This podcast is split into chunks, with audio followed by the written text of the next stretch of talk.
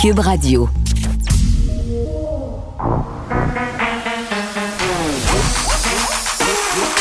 Elle a une opinion sur tous les sujets. Pour elle, toutes les questions peuvent être posées. Geneviève Peterson. Cube, Radio. Salut tout le monde, j'espère que vous allez bien. Bienvenue à l'émission. Vendredi, c'est normalement vendredi, c'est relax. On s'habille en mou. D'ailleurs, je vous confirme que je suis habillée en mou. Vous pourrez le constater vraiment très bien à LCN tantôt vers 14h30 si vous ouvrez votre télé. Non, mais pour vrai, le vendredi, supposé être relax, mais là, on est un peu secoué par une nouvelle polémique, j'ai envie de dire. Euh, plusieurs. Sérieux? Tant de polémiques. Tant de polémiques. À chaque jour, sa polémique. Hier, éclipse médiatique, trois choses. Danny Turcotte qui annonce son départ de Tout le monde en parle après 17 ans de loyaux services. Il a fait un long statut Facebook et là, évidemment, Internet s'est enflammé parce que, bon, on faisait allusion évidemment à sa blague malheureuse concernant le passage de M. Camara Tout le monde en parle, lui a demandé euh, s'il allait encore conduire avec son cellulaire dans les mains. Euh, ça n'a vraiment pas passé. Je ne ferai pas euh, le bilan de toute cette histoire-là. Denise Bombardier, qui est aussi dans l'eau chaude ce matin, parce que, bon, le Salon du Livre de Québec l'avait à interviewer des auteurs, des autrices autochtones lors du prochain salon. Certains, certains d'entre eux, certains d'entre elles ont, évoqué leur malaise à l'effet que Mme Bombardier les interviewe prétextant euh, qu'elle avait des positions euh, plus ou moins heureuses par rapport euh, aux différents aux différentes communautés autochtones. Euh, on en reparlera d'ailleurs de ça tantôt euh, à l'émission avec Madeleine puis l'autre côté parce que Mme Bombardier a décidé de se retirer. Euh, je veux pas interviewer des gens que ça leur tente pas d'être interviewés par elle, mais tout ça pour dire que bien des gens bien des gens démissionnent, démissionnent de leur fonction, se retirent. je, puis je vais être super honnête avec vous là. Moi, en ce moment, j'ai un peu un peu envie de démissionner de l'humanité je sais pas qu'est-ce qui se passe avec nous autres, là, mais tout le monde monte aux barricades. Tout le monde se déchire la chemise sur l'autel de la liberté d'expression. Tout le monde s'envoie euh, promener. Puis je trouve ça vraiment inquiétant, la tournure qui est en train de prendre euh, la société en général. Je trouve ça inquiétant. Puis pas au sens... Euh, pas au sens j'ai peur de perdre ma liberté d'expression, pas au sens je, sens que mon droit de parole et que le droit de parole de bien des gens est menacé. Euh, au contraire, je pense que clairement certaines personnes qui étaient habituées hein, de tenir tout seul le bâton de la parole, j'ai l'impression que ces personnes-là trouvent ça plate d'avoir perdu leur monopole. Perdre des privilèges, c'est jamais le fun. Donc, il y a des gens qui se parlaient ensemble depuis des années, euh, là, il y a d'autres personnes dans la conversation. Les médias sociaux se mêlent de tout ça et ça fait boule de neige. Donc, tout ça mélangé fait qu'en ce moment, vraiment, là, je sens que tout dialogue est impossible. Euh, puis les conversations qu'on a en ce moment, elles sont super importantes. Elles sont fondamentales. Moi, j'ai l'impression qu'on est dans, une espèce de révolution culturelle, si on veut, sociale. On, parle de différents thèmes. On, on se dit, OK, c'est c'est peut-être plus ou moins heureux d'aborder certaines questions, certaines thématiques comme on le faisait avant. on évolue. Et ça, c'est très, très bien. Euh, mais ces conversations-là, j'ai l'impression qu'on n'a pas trouvé le bon véhicule pour les avoir. Euh, puis j'ai l'impression aussi que ces conversations-là, euh, souvent, ont lieu dans des chambres d'écho. C'est-à-dire qu'on se parle entre personnes, d'accord entre nous, et qu'on est peu réceptif à écouter les arguments de l'autre camp. Et je m'inclus là-dedans parce que souvent, c'est pas le fun. L'autre camp, c'est pas des caves. Ils ont des choses à dire eux autres aussi. Donc, c'est toujours plus facile de se complaire euh, dans ses intuitions, dans ses impressions. Puis moi, vraiment, euh, j'essaie de me donner ce défi-là dans les, dans les prochains mois, les prochaines années, d'essayer de m'ouvrir un peu aux gens qui pensent pas comme moi, puis d'essayer peut-être aussi de me questionner sur pourquoi ça vient me chercher certaines idées, pourquoi ça me fait réagir autant. Puis vraiment, là, d'avoir la réflexion sur le véhicule de ces conversations-là, parce que je pense qu'on est en train de comprendre que les médias sociaux, c'est vraiment pas le meilleur véhicule euh, pour avoir des discussions. En même temps, sur la télé, en radio, on n'a tellement pas de temps pour fouiller des sujets. Donc, vraiment, je me demande par où ça va passer. Puis pour en revenir à Danny Turcotte, parlait dans son post Facebook euh, de la retenue qu'il avait développée, de la peur de se planter ou de se faire planter. Puis vraiment, je pense que cette peur-là, je crois, va pousser plusieurs personnes, puis pas juste des personnalités publiques, là. monsieur, madame, tout le monde aussi, euh, pourrait être tenté d'être de plus prendre la parole sur certains sujets parce que le prix humain à payer est trop grand. Puis c'est pas normal là, que, je sais pas, moi je dis n'importe quoi, que ma mère ait peur d'aller commenter un statut sur Facebook. Euh, qu'elle ait peur de se faire insulter, qu'elle ait peur qu'il y ait des conséquences sur sa vie. Je veux dire, à un moment donné, il va falloir qu'on en parle aussi de cette peur-là. Puis elle n'a rien à voir avec la liberté d'expression. On est en train de mélanger beaucoup d'affaires. On est en train aussi d'intégrer la cancel culture là-dedans. on mélange toutes sortes de concepts, là, puis on est bien mêlés. Euh, mais je veux qu'on en parle du départ de Danny Turcotte avec un spécialiste euh, de relations publiques et souvent à l'émission, Victor Henriquez. Et là, Victor, salut. Salut Geneviève. Écoute, euh, hier, quand j'ai vu euh, quand j'ai vu l'intervention de Danny Turcotte, son annonce qu'il quittait, tout le monde en parle, euh, puis que c'était effectif maintenant. Il nous expliquait que dimanche, ça avait été sa dernière émission. je le savais que ça allait faire du bruit. Je me disais, écoute, Danny Turcotte, c'est quelqu'un qui est très, très connu au Québec. Ça fait 17 ans qu'il travaille à Tout le monde en parle. C'est une émission qui est très, très écoutée, gros poids médiatique et tout. Euh, mais je me doutais jamais euh, que ça allait mener à une espèce d'éclipse médiatique. Est-ce qu'on est en train de faire une grosse tempête avec pas grand-chose? J'ai eu un peu la même réaction que toi hier, Geneviève, puis en relisant un peu les commentaires, puis le, commentaire même de Danny Turcotte, ce qu'on remarque, c'est que Danny Turcotte avait fait ce qu'il fallait faire dans les circonstances. Il s'est excusé. Tu veux dire par rapport à M. Camara? Ben, comme, exactement. Comment il a, la façon qu'il a géré cette crise qui a été créée par une mauvaise joke, disons-le, la joke n'était pas meilleure, la meilleure, mais il l'a fait, il s'excuse à M. Camara, il explique les circonstances. M. Camara lui dit, il n'y a pas de problème, je comprends. Et on est supposé tourner à page. Et là, on se rend compte qu'avec ce que tu disais sur les réseaux sociaux, qui mm. est certainement la mauvaise tribune pour avoir des discussions et des débats de société. mais c'est la seule qu'on a. C'est parce que. La seule... Oui, vas-y.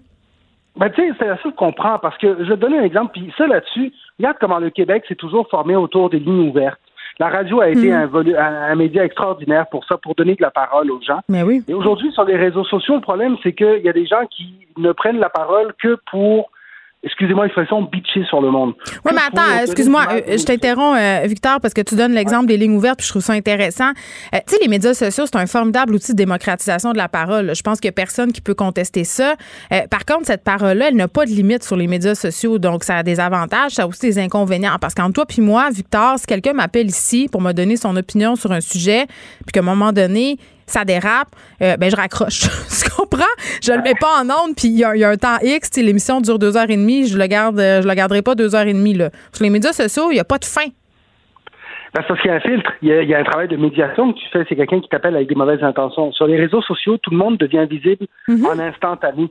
Et on se rend compte, lorsqu'on regarde ce que Denis Turcotte dit, c'est qu'on se rend compte que dans le fond, cet événement-là de dimanche dernier avec M. Camara, c'est juste la goutte qui a fait déborder le vase. Oui, puis c'est sa goutte à lui. Il faut faire attention. Là, c'est pas la goutte des gens qui ont voulu qu'il parte, puis qu'il n'est pas victime d'un cancel en ce moment. C'est sa décision.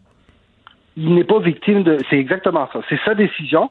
Moi, ce qui m'a frappé, c'est comme je disais, il a géré la crise adéquatement. malgré ça, il a continué à recevoir de la haine sur les réseaux sociaux. Ben et là, à un moment donné, ça en vient à se questionner sur cette espèce de culture de la langue de bois qu'on semble être en train de développer à, certains, à certains égards, sur certains sujets. Ou est-ce que quelqu'un qui a une mauvaise journée, je veux dire, ça arrive, c'est, ça arrive une mauvaise journée au travail pour n'importe je peux, je peux en témoigner. Exactement. Et pourtant, ça ne veut pas dire que tu n'es pas un super professionnel. Ça ne veut pas dire qu'il faut que tu arrêtes de faire ta job. Et là, on en vient à ce que quelqu'un, oui, ce n'est pas un seul événement, mais quelqu'un nous dit, hmm. moi, je suis exposé continuellement à ce genre de haine-là. Et là, je te dirais que ça revient à ce que la communication est. La communication, c'est un dialogue. C'est hmm. pas juste de parler sans écouter. C'est pas juste d'écouter sans parler c'est un échange entre les gens. Et je pense qu'il faut retrouver un peu cet aspect-là. Je trouve ça dommage le départ de Denis Turcotte parce que quelque part aussi, la force de tout le monde en parle, puis des émissions d'affaires publiques de ce genre, c'est d'amener cette pointe de légèreté, d'humour, d'irrévérence un peu. Dans sauf qu'en même temps, dans une émission d'affaires publiques puis des entrevues où le sujet est très, très tendu et très sensible, comme c'était le cas pour celle de M. Camara, euh, c'est très risqué de faire des blagues. C'est risqué, tu l'as dit. Mais tu sais, tout le monde en parle, on regarde le concept, c'est un concept qui est né en France. Moi, je l'écoutais à l'époque C'est une émission où, justement, à travers des fois des, gestes plus révérencieux, puis je ne veux pas justifier la joke de M. Turcotte en soi, mais sa position, elle était importante dans la discussion. Ouais. Alors, c'est ce qui permet aussi des fois de vulgariser des sujets, d'amener les sujets ailleurs. Puis, des fois, dans une joke tout à fait ridicule, il y a quand même l'opinion des gens aussi. Oui, mais on n'a tellement pas la même culture. Euh, on fait référence au, concept français, c'était Laurent Baffy euh, qui piquait ses invités euh, souvent de façon qu'on aurait qualifié au Québec de méchante. Euh, Dany, au début, euh, moi je m'en rappelle, les débuts de, Tout le monde en parle, c'était c'était bien plus abrasif, mais au Québec, on, aime moins ça. Puis je dis pas que c'est une moins bonne chose, c'est juste comme ça qu'on est. Puis euh, Écoute, il y a un article ici pour lire sur le départ de Danny Turcotte dans la presse. Ils, ont fait un article où Marc Cassivi et Mario Girard donnent leur avis sur ce départ-là. Puis ils ont vraiment pas la même opinion. C'est intéressant à lire justement dans l'optique où je disais tantôt que c'est le fun de lire des gens avec qui on n'est pas nécessairement euh, d'accord parfois. Euh, donc, occupe chacun une position. Puis Mario Girard euh, dit, a dit la chose suivante, puis j'étais curieuse de t'entendre là-dessus, Victor. Bon, on a parlé du direct là, dans le cas Danny Turcotte. C'est vrai que le direct, c'est un risque, surtout quand tu fais des blagues. Euh, dit que la télévision n'aime pas le risque. Peut-être l'aimait mieux à une autre époque. Euh, on fait du montage. tu sais, pour une entrevue de 35, de 8 minutes, on va tourner 35 minutes. On revient à 8 minutes. il dit, on vit à l'heure du montage, de la représentation théâtrale, du faux, de l'invraisemblable. Puis il dit que la télé puis le monde dans lequel on vit, on est rendu dans un monde de lait écrémé. Est-ce que tu es sur cette impression-là, toi, qu'on est sans cesse, qu'on est devenu sur le break globalement? Euh, j'ai un peu l'impression qu'on est, on est un peu schizophrène sur la, vision qu'on a de la communication parce que les gens nous demandent de la transparence. Mais attention, est-ce que tu as le droit de dire schizophrène? Eh là là. Ben, je sais pas, mais je dis. quelque part, les gens veulent qu'on soit transparent. Les gens veulent que les, politiciens soient transparents, que les artistes soient transparents. Et à la moindre petite erreur, les gens réagissent. Et les gens réagissent de façon très forte. Mm. Alors, à un moment donné, c'est un équilibre tout ça. Hein. Puis une société se développe, puis euh, la, sa relation avec la communication, avec les médias se développe aussi. Mm -hmm. toujours dit, les réseaux sociaux, c'est quelque chose de très jeune quand même, il faut se le rappeler. Il va falloir qu'on apprenne à s'en servir. Et ça, ça passe par l'éducation de nos jeunes, ça passe par une communication plus claire aussi là-dessus, plus transparente, puis ça passe aussi par des règles, parce que tu l'as dit tantôt, c'est super important. En radio, les lignes ouvertes sont gérées d'une certaine façon. il, y a, une modération qui se fait. Hmm. Mais sur les réseaux sociaux, il n'y en a pas. Donc, c'est à nous, comme citoyens, de se modérer soi-même. Et c'est là où ouais, ben le grand défi pour certaines personnes. Je ne ferai pas confiance euh, là-dessus. Bon, euh, donc là, moi, ce que je comprends là, du départ de Danny Turcotte, c'est qu'il y avait peine à trouver ses marques là, depuis quelques temps dans la nouvelle formule, qui a épuisé des tempêtes sur les médias sociaux. C'est pas le premier, euh, puis ça sera pas le dernier. Puis, bon, tu me parlais de notre responsabilité comme individu de se modérer. Mais moi, je me pose la question, là, parce que ça fait quand même quelques histoires comme ça qui, qui euh, qui, qui dans l'actualité depuis quelque temps. Je me dis, est-ce que les médias, les patrons des médias, devraient outiller leur tête d'affiche à propos des campagnes de haine sur les médias sociaux? Parce que ce qu'on se fait dire souvent, euh, c'est que ça vient avec la job. Moi, je suis pas d'accord. Je trouve pas que ça devrait venir avec la job, mais on, pense comme ça. On pense que ça vient avec le territoire. Euh, est-ce que les patrons des médias devraient euh, laisser le soin aux personnalités publiques de gérer ce type de backlash-là? Parce qu'ils sont laissés à, elles sont laissées à elles-mêmes. Tu gères ton affaire. Euh, parce qu'on a cette particularité-là au Québec, Victor. Plusieurs personnalités publiques gèrent eux-mêmes leurs médias sociaux. Il y en a qui réussissent extrêmement bien. Hein, je veux dire, puis mhm. en politique, je te donne un bon exemple. Denis Coderre a toujours été excellent pour gérer lui-même ses réseaux sociaux. Mais il aime ça. Et, répondre aux gens. Et il aime ça. Puis il y a des gens qui aiment moins, mais le réseau social est aussi un outil de marketing, un outil de promotion de, ce, mhm. que, de ce que les gens sont comme personnalité, puis ça inclut de ce que tu es comme personnalité. Donc oui, je pense que les médias se doivent d'offrir un support, mais je pense ultimement que ça va, ça va un peu plus loin que ça pour moi.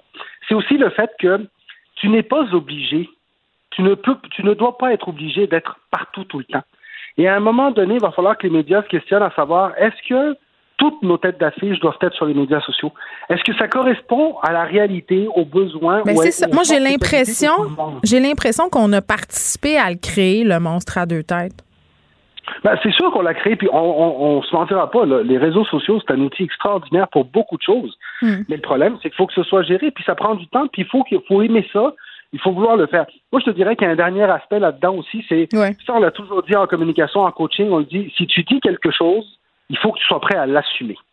Et là, à un moment donné, là où il faut aussi, il faut outiller les gens, c'est de dire, regarde, Mais ça. si tu vas dans l'espace public et tu dis quelque chose et que tu l'assumes, n'agis pas comme si tu étais coupable. Ben, c'est vrai. obligé de faire l'unanimité. Ben c'est ça, mais on a de la misère avec ça euh, souvent parce que c'est difficile de, de ne pas faire l'unanimité. Tout le monde est humain, puis tout le monde veut plaire à tout le monde, puis être dans l'adversité, c'est jamais le fun. Mais euh, à ceux qui disent qu'on peut plus rien dire, euh, ce qu'on répond souvent, c'est qu'on peut tout dire, mais il faut assumer les conséquences. Et il faut surtout assumer qu'on ne peut pas plaire à tout le monde. Donc, d'avoir des gens qui critiquent ce que tu dis, ça fait partie de la chose. Et comme tu disais, toi-même, tu dis, moi, je veux m'ouvrir plus aux gens qui critiquent, qui pensent pas comme moi. C'est là, pour moi, la voie importante, c'est de dire, ben, l'existence de critiques, c'est partie même de la communication, puis d'une société où est-ce qu'on communique bien. Alors, il faut juste accepter qu'il y a des gens qui pensent pas comme nous, puis c'est pas parce qu'il y a des gens qui pensent pas comme nous Ouais. qu'on doit s'effacer. Mais non ça plus. commence à l'école. Tu sais, je disais en France, ils ont une culture différente par rapport à, à l'argumentation, euh, confrontation publique. C'est clair que si on, on montre pas aux enfants euh, dès leur plus jeune âge euh, qu'une discussion musclée, ça peut être constructif, euh, qu'il y a un art du débat qui est possible, puis que se parler un peu euh, de façon virulente, ça égale pas nécessairement une chicane. Ça, ça pourrait changer la donne. Mais, mais en tout cas, je pense qu'il faut continuer à réfléchir à tout ça parce que euh, si on y réfléchit pas, il y, a- il y a bien des gens qui vont foncer euh, dans un mur. Victor Enriquez, merci. Victor, qui est expert en gestion de crise et relations publiques. Vous écoutez Geneviève Peterson. Cube Radio. Nicole Gibault est là. Salut, Nicole. Bonjour Geneviève. Nouvelle euh, de dernière heure, Jérémy Forcé-Grenier, coupable du meurtre prémédité de son père. Là, on se rappelle, euh, ce Montréalais de 26 ans a été accusé d'avoir assassiné son père, 32 coups de couteau, euh, l'avait en quelque sorte attiré dans un guet-apens.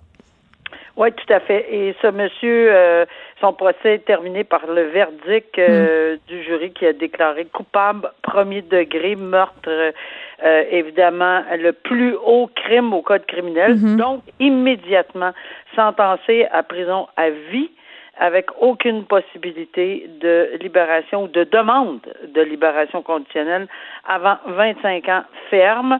Évidemment, on se souvient que sa défense c'était qu'il voulait se rapprocher de son père. Il avait essayé de tenter de se rapprocher de son père. C'est dans un élan de, de, de avec un geste plutôt affectueux qu'il aurait voulu lui dire qu'il l'aimait, etc. Donc euh, tout ça. Son père lui aurait dit que lui, il savait pas. C'est Ouais, ce qu'il a plaidé. Le juge l'a pas cru. Non, il l'a pas cru du tout. Puis euh, de toute façon, euh, 32 coups de couteau pour un homicide involontaire, c'est un petit peu difficile. On appelle ça de l'overkill. Euh, peut-être. Euh, Mm. on n'est pas dans, dans, dans ce domaine-là, mais je pense qu'on, encore une fois, on ne sait pas pourquoi, on ne sait pas comment, mais on, on, on connaît la conclusion Mm. euh, claire et nette du jury.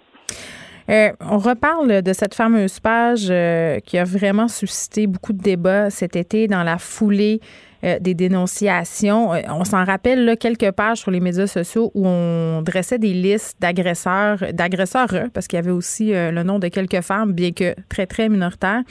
Une qui a fait beaucoup jaser, c'est la page Dit son nom, parce que, bon, cette liste-là était quand même rendue assez volumineuse, j'ai envie de dire ça. Et là, les, les administratrices de la liste qui recensent euh, en fait ces noms-là depuis de nombreux mois, euh, se sont fait apostropher par des gens, euh, dont une personne en particulier, Jean-François Marquis, qui les poursuit au civil euh, parce qu'il se dit victime de diffamation. Il dit mon nom s'est retrouvé sur cette liste-là, ça a eu des conséquences. Puis on s'en était parlé à l'époque, Oui. Nicole, de, de cette histoire-là. Euh, sont deux administratrices. Et il y en a une qui a décidé de sortir euh, de son anonymat de dire écoutez euh, moi mon nom c'est ça Euh, c'est Delphine Bergeron c'est une ancienne illustratrice judiciaire mais l'autre femme derrière la liste a choisi euh, de demander l'anonymat et là ça nous pose toutes sortes de questions parce que L'anonymat, c'est accordé en général à des victimes dans des cas d'abus sexuels, de la cyber-intimidation à caractère sexuel, droit de la famille. Euh, Puis là, le juge qui entend tout ça euh, a pas l'air de trop savoir quoi faire avec ça parce que la requête de Jean-François Marquis, ça touche une affaire en diffamation. Les tribunaux se penchent là-dessus. Euh, c'est pas évident, là, cette situation-là. Non, euh, c'est ce que la juge dit. C'est un enjeu qui est extrêmement important Euh, parce que oui, euh, on touche, euh, cela bien dit Geneviève, la matière criminelle, lorsqu'une, c'est à peu près la norme là, à Mm. moins que la victime décide, puis on l'a vu souvent là, de lever l'interdiction de dire son, de donner son nom. Et on l'a vu à plusieurs Mm. reprises, et de plus en plus on voit ça. Ça c'est, mais ça appartient à la victime alléguée évidemment euh, de le faire. Euh, dans un dossier euh, civil, ben là, on a le, le- le- évidemment le demandeur a une preuve à faire. Mm. Et ici, en diffamation, c'est faute, dommage, lien de causalité, mais il poursuit qui? Euh, il poursuit comment? Puis comment il fait la démonstration qu'il y a il y a quelque chose en de ça. Là? Il y a anguille sous roche dans cette liste-là. Est-ce que son accusatrice euh, comment peut-il lui dire qu'elle, qu'elle d'abord c'est, ça peut être pour n'importe quoi, par vengeance, par ci, par ça. Si c'était exact qu'il n'y a pas d'affaire à se retrouver là. Par contre, la personne qui le met en accusation sans dire son nom à elle, euh, il faut qu'il faut qu'elle soit prête. Quand on s'en va dans l'arène euh, judiciaire, c'est ce que la juge s'est posé comme question Mhm. et qu'elle devra débattre. Si on décide d'aller dans l'arène judiciaire ou civile, c'est public. Euh, c'est pas c'est, c'est le fondement de notre système. En matière criminelle, c'est une autre chose. Mais en matière de, ici, on parle pas de, d'aller divulguer. Il y a certainement des parties qu'on pourrait mettre, euh, peut-être, euh, faire attention, de faire sortir. J'ai déjà fait sortir des gens de la salle pour tel tel genre de preuve là, euh, mais qui s'est débattu par les avocats. Mais ici là, c'est aucun nom. Euh, Il n'y a rien, ni ni la délatrice ou le délateur, là, mais ici on va parler d'une délatrice, ni les administrateurs qui ont décidé de faire un choix de faire cette page, puis de mettre des tonnes de noms, puis il y a des gens là-dedans qui peuvent s'y retrouver, ils ont perdu leur emploi. Ouais. Tu sais, il y a une vaste, énorme. Il y a plein, il y a plein de conséquences, Conséquences. possibles à tout ça, mais ça pose quand même des questions que je juge intéressantes là, dans le contexte qu'on traverse en ce moment. Euh, Jean-François Marquis, moi, je, je sais pas là, ce dont euh, il est accusé, puis je veux pas qu'on rentre là-dedans, mais les questions que son avocat pose sont quand même pas pires parce qu'il dit, écoutez là, euh, moi j'ai été sur cette liste-là et jamais on m'a téléphoné ou on est rentré en contact avec moi pour obtenir euh, pas ma version des faits, mais pour valider des informations. Puis moi, je, je- je lisais ça euh, dans, la, dans le journal, puis je me disais, je me disais, ouais, mais ce sont pas des journalistes, ces personnes-là. En même temps, tu fais une liste avec des dénonciations. Tu sais, c'est quoi ton devoir, euh, entre guillemets, citoyen? C'est ça le risque quand la- le citoyen se fait juge et parti en même temps. Puis après ça, euh, puis on en a déjà parlé aussi, quand tu vois le nom d'une personne que tu connais sur cette liste-là, euh, tu as comme un devoir euh, de, de- de porter un jugement. Tu sais, c'est c'est comme... Je Très dis, délicat. Nul, nul n'est censé ignorer que si tu si tu fais des accusations, personne, peu importe là, ça se peut pas qu'on peut, on puisse pas connaître ça. Si on connaît le son droit là euh, à dénoncer puis à ci puis tout ça, on devrait connaître également le pendant et les conséquences. Je m'explique, c'est-à-dire que si tu es prête à ouvrir une page, il faut que tu connaisses les conséquences de ce qui peut arriver lorsque ces pages-là ou ces noms-là ou les dénonciations sont fausses. C'est parce qu'il y a un pendant, il y a encore ça dans notre droit.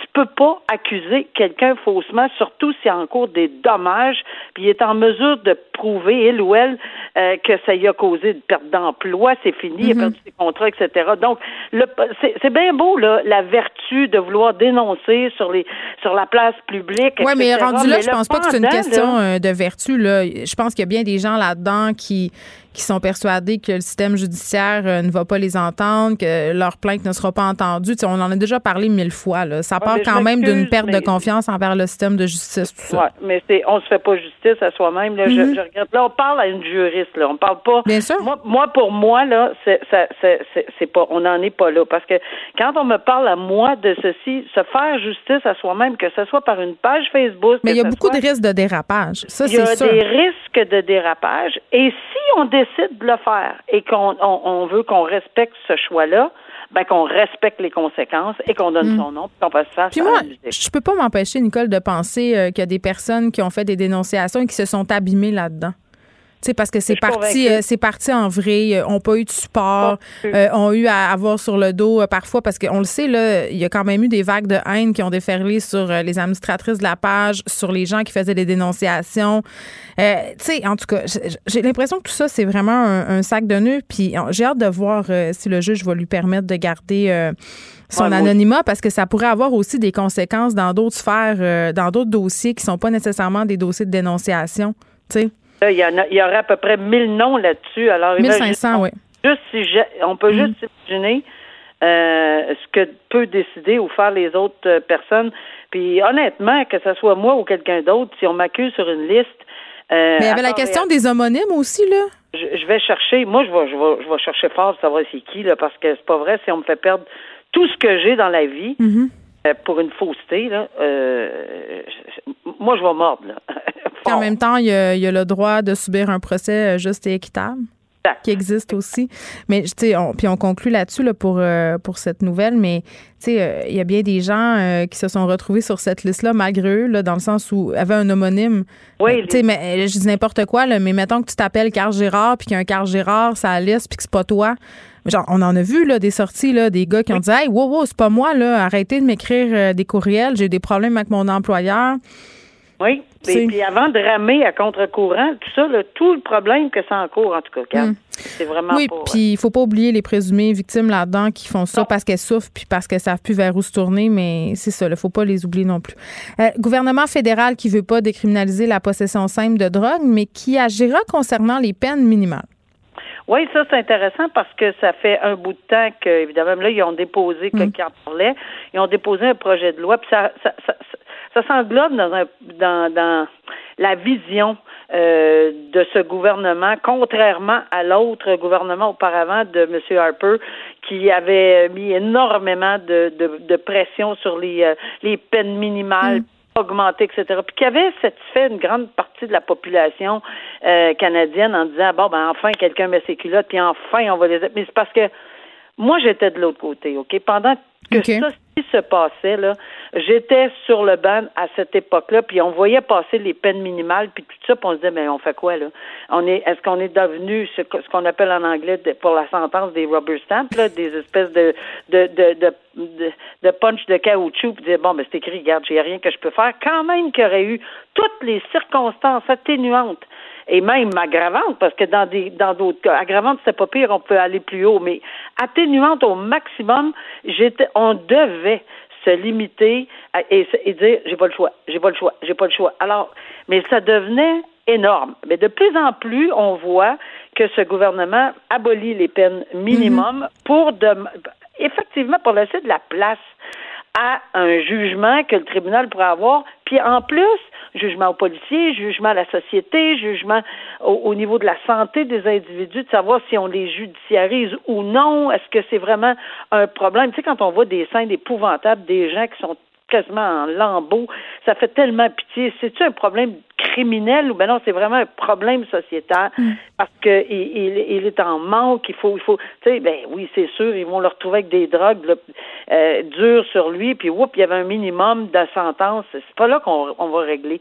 Moi, je trouve que c'est un projet de loi qui est très, très, très intéressant, Ouais. beaucoup plus humain que des Oui, la répression, euh, la, la répression seulement, là, je pense qu'on en train de comprendre que ça donne pas tellement de résultats. Oui, mais par contre, ce n'est pas parce que c'est pas criminel. Il y a des choses qui vont être Non, mais criminelles. c'est pas une free pass, pas une free pass pour faire n'importe quoi, là, mais c'est parce qu'à un moment donné, on veut une approche aussi de euh, pour pour que les gens qui ont des problèmes de drogue puissent se réhabiliter, euh, puissent se- se guérir de ça, parce que c'est une maladie la dépendance. À un moment donné, il faut arrêter de penser Exact. que ça relève de la volonté d'un individu. Là, je pense que tu en as assez vu, Nicole, du temps que tu siégeais là, pour te rendre compte que c'est plus fort que, que les personnes.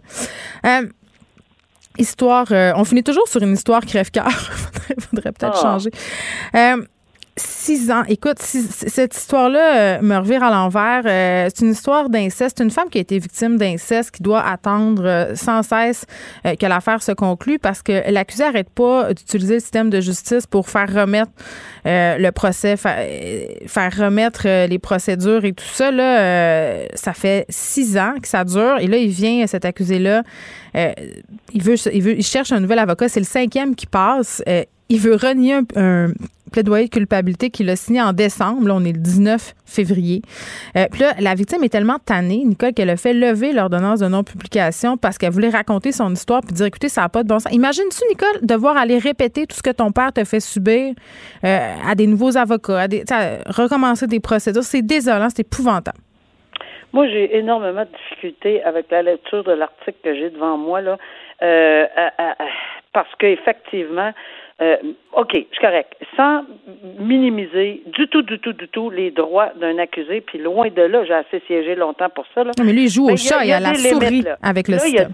bon, ben là, il y a des limites et je ne comprends pas, encore une fois, euh, que cette personne-là réussisse euh, à retirer. Puis là, on s'entend, là, c'est pas juste à demander des expertises, puis de faire ci, puis de faire ça, puis de dire euh, j'ai le droit à une défense pleine et entière. On n'est pas là, d'après ce que je comprends. On a plaidé coupable par écrit. Puis je sais de quoi je parle, parce que ça m'est déjà arrivé plus d'une fois où on demande de mettre les faits sur un document. Puis euh, prenez connaissance. Et, et, et le juge, je suis convaincu que le juge qui a reçu le plaidoyer a dit vous reconnaissez ces faits-là, vous êtes au courant, vous savez à quoi vous attendre.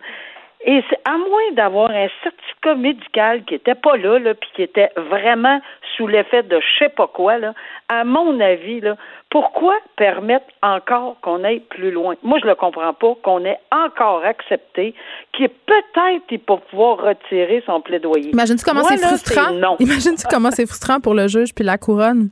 Parce que t'as pas le choix. T'as pas le choix. Il utilise des points de droit pour faire non, non, le choix. Ah ouais? Il a le choix. Je regrette, là. Le tribunal a le choix, là.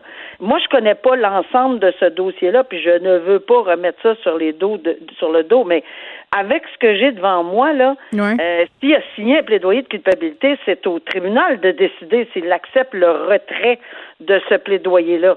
Euh, c'est pas, euh, hmm. ça fait pas partie là. Ben vous avez pas le choix que de.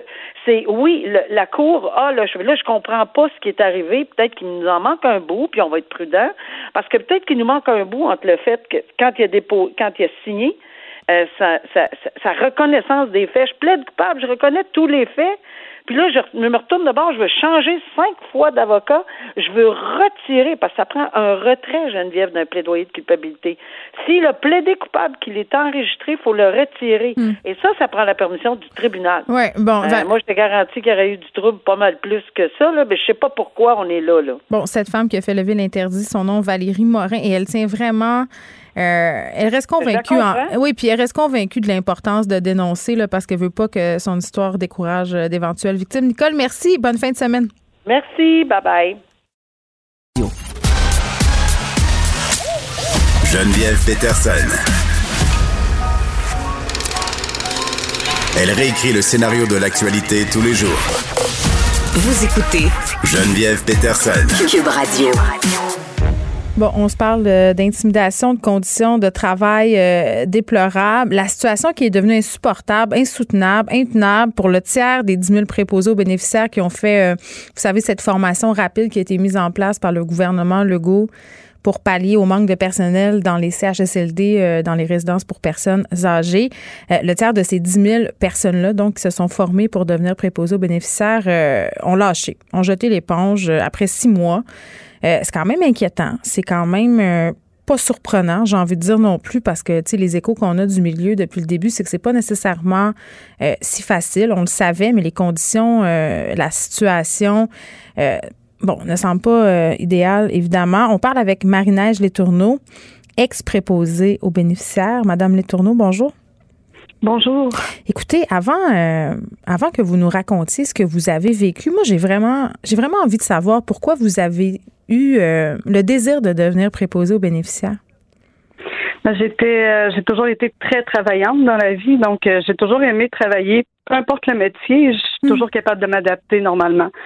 Euh, puis là, ben, j'avais perdu mon emploi en restauration et en tant que musicienne euh, avec la COVID, puis je voyais que c'était dû pour s'étirer sur longtemps. Fait que je me hmm. suis dit, il n'est pas question que je reste euh, sans travailler pendant aussi longtemps. Donc, j'ai sauté à pieds joints dans le programme. Je me suis dit une belle opportunité, puis c'est vraiment un beau métier. Mais ça devait être gratifiant.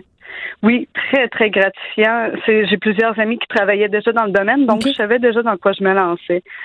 Euh, mais ce que je m'attendais pas, c'était l'intimidation qu'il y aurait sur le milieu de travail. Je savais que ça, ça, allait être un travail qui était chargé, mais pas ben, intimidant. On, va y venir. Euh, pendant votre formation, là, est-ce qu'on vous a parlé du milieu? autrement dit, qu'est-ce qu'on vous a vendu? Eh mon Dieu, sur la formation, là, c'était tellement pas représentatif de la réalité.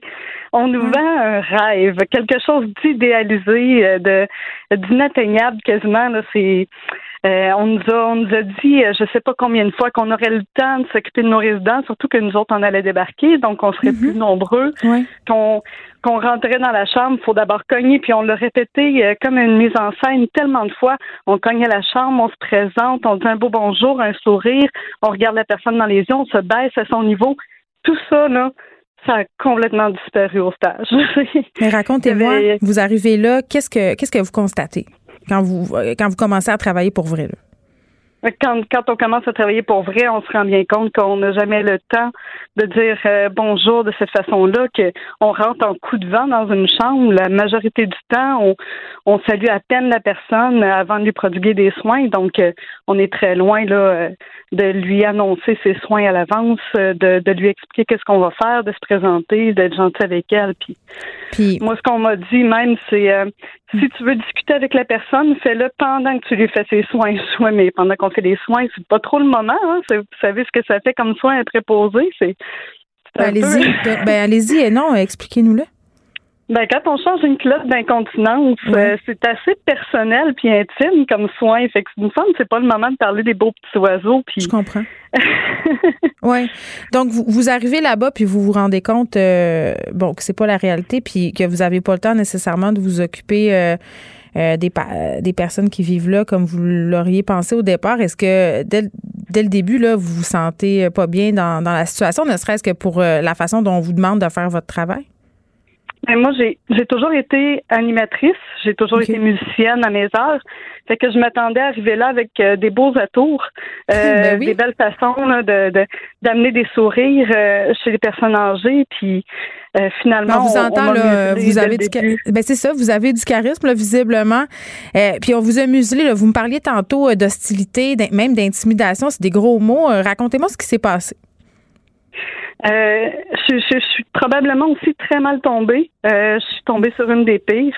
Euh, la, la, formatrice qu'on m'a assignée était une préposée qui était rendue sur son départ, euh, qui qui était pas mm. là pour rester, donc était déjà tannée de l'endroit. Puis elle avait plusieurs euh, plaintes d'intimidation sur son compte. Je comprends pas pourquoi. Puis elle est engagée pour former des gens? Ben oui, c'est ça. Puis je sais pas pourquoi ils lui ont demandé de former quelqu'un. C'était évident qu'elle n'était pas qualifiée, mais pris de cours, j'imagine. Ils l'ont demandé un peu n'importe qui, dont à elle. Mm-hmm. euh, fait que c'était un, vrai cauchemar, là, sincèrement. Je rentrais travailler, puis je pleurais dans ma voiture. Je savais pas comment trouver le courage juste de de l'affronter elle parce que elle, me critiquait sur absolument tout, même sur ma vie personnelle, sur mes choix, sur ma façon de bouger, d'agir, de me peigner les cheveux. De, c'est, pire qu'une intimidation subie au secondaire. C'est, épouvantable. Fait que c'est, on parle même pas de comment est-ce que je travaillais ici, là. C'était vraiment sur votre personne. C'est, c'est sur tout, tout, tout. Puis c'était incessant comme ça. Tout ce mm. que je faisais, c'était jamais correct. C'était toujours à reprendre, toujours à refaire.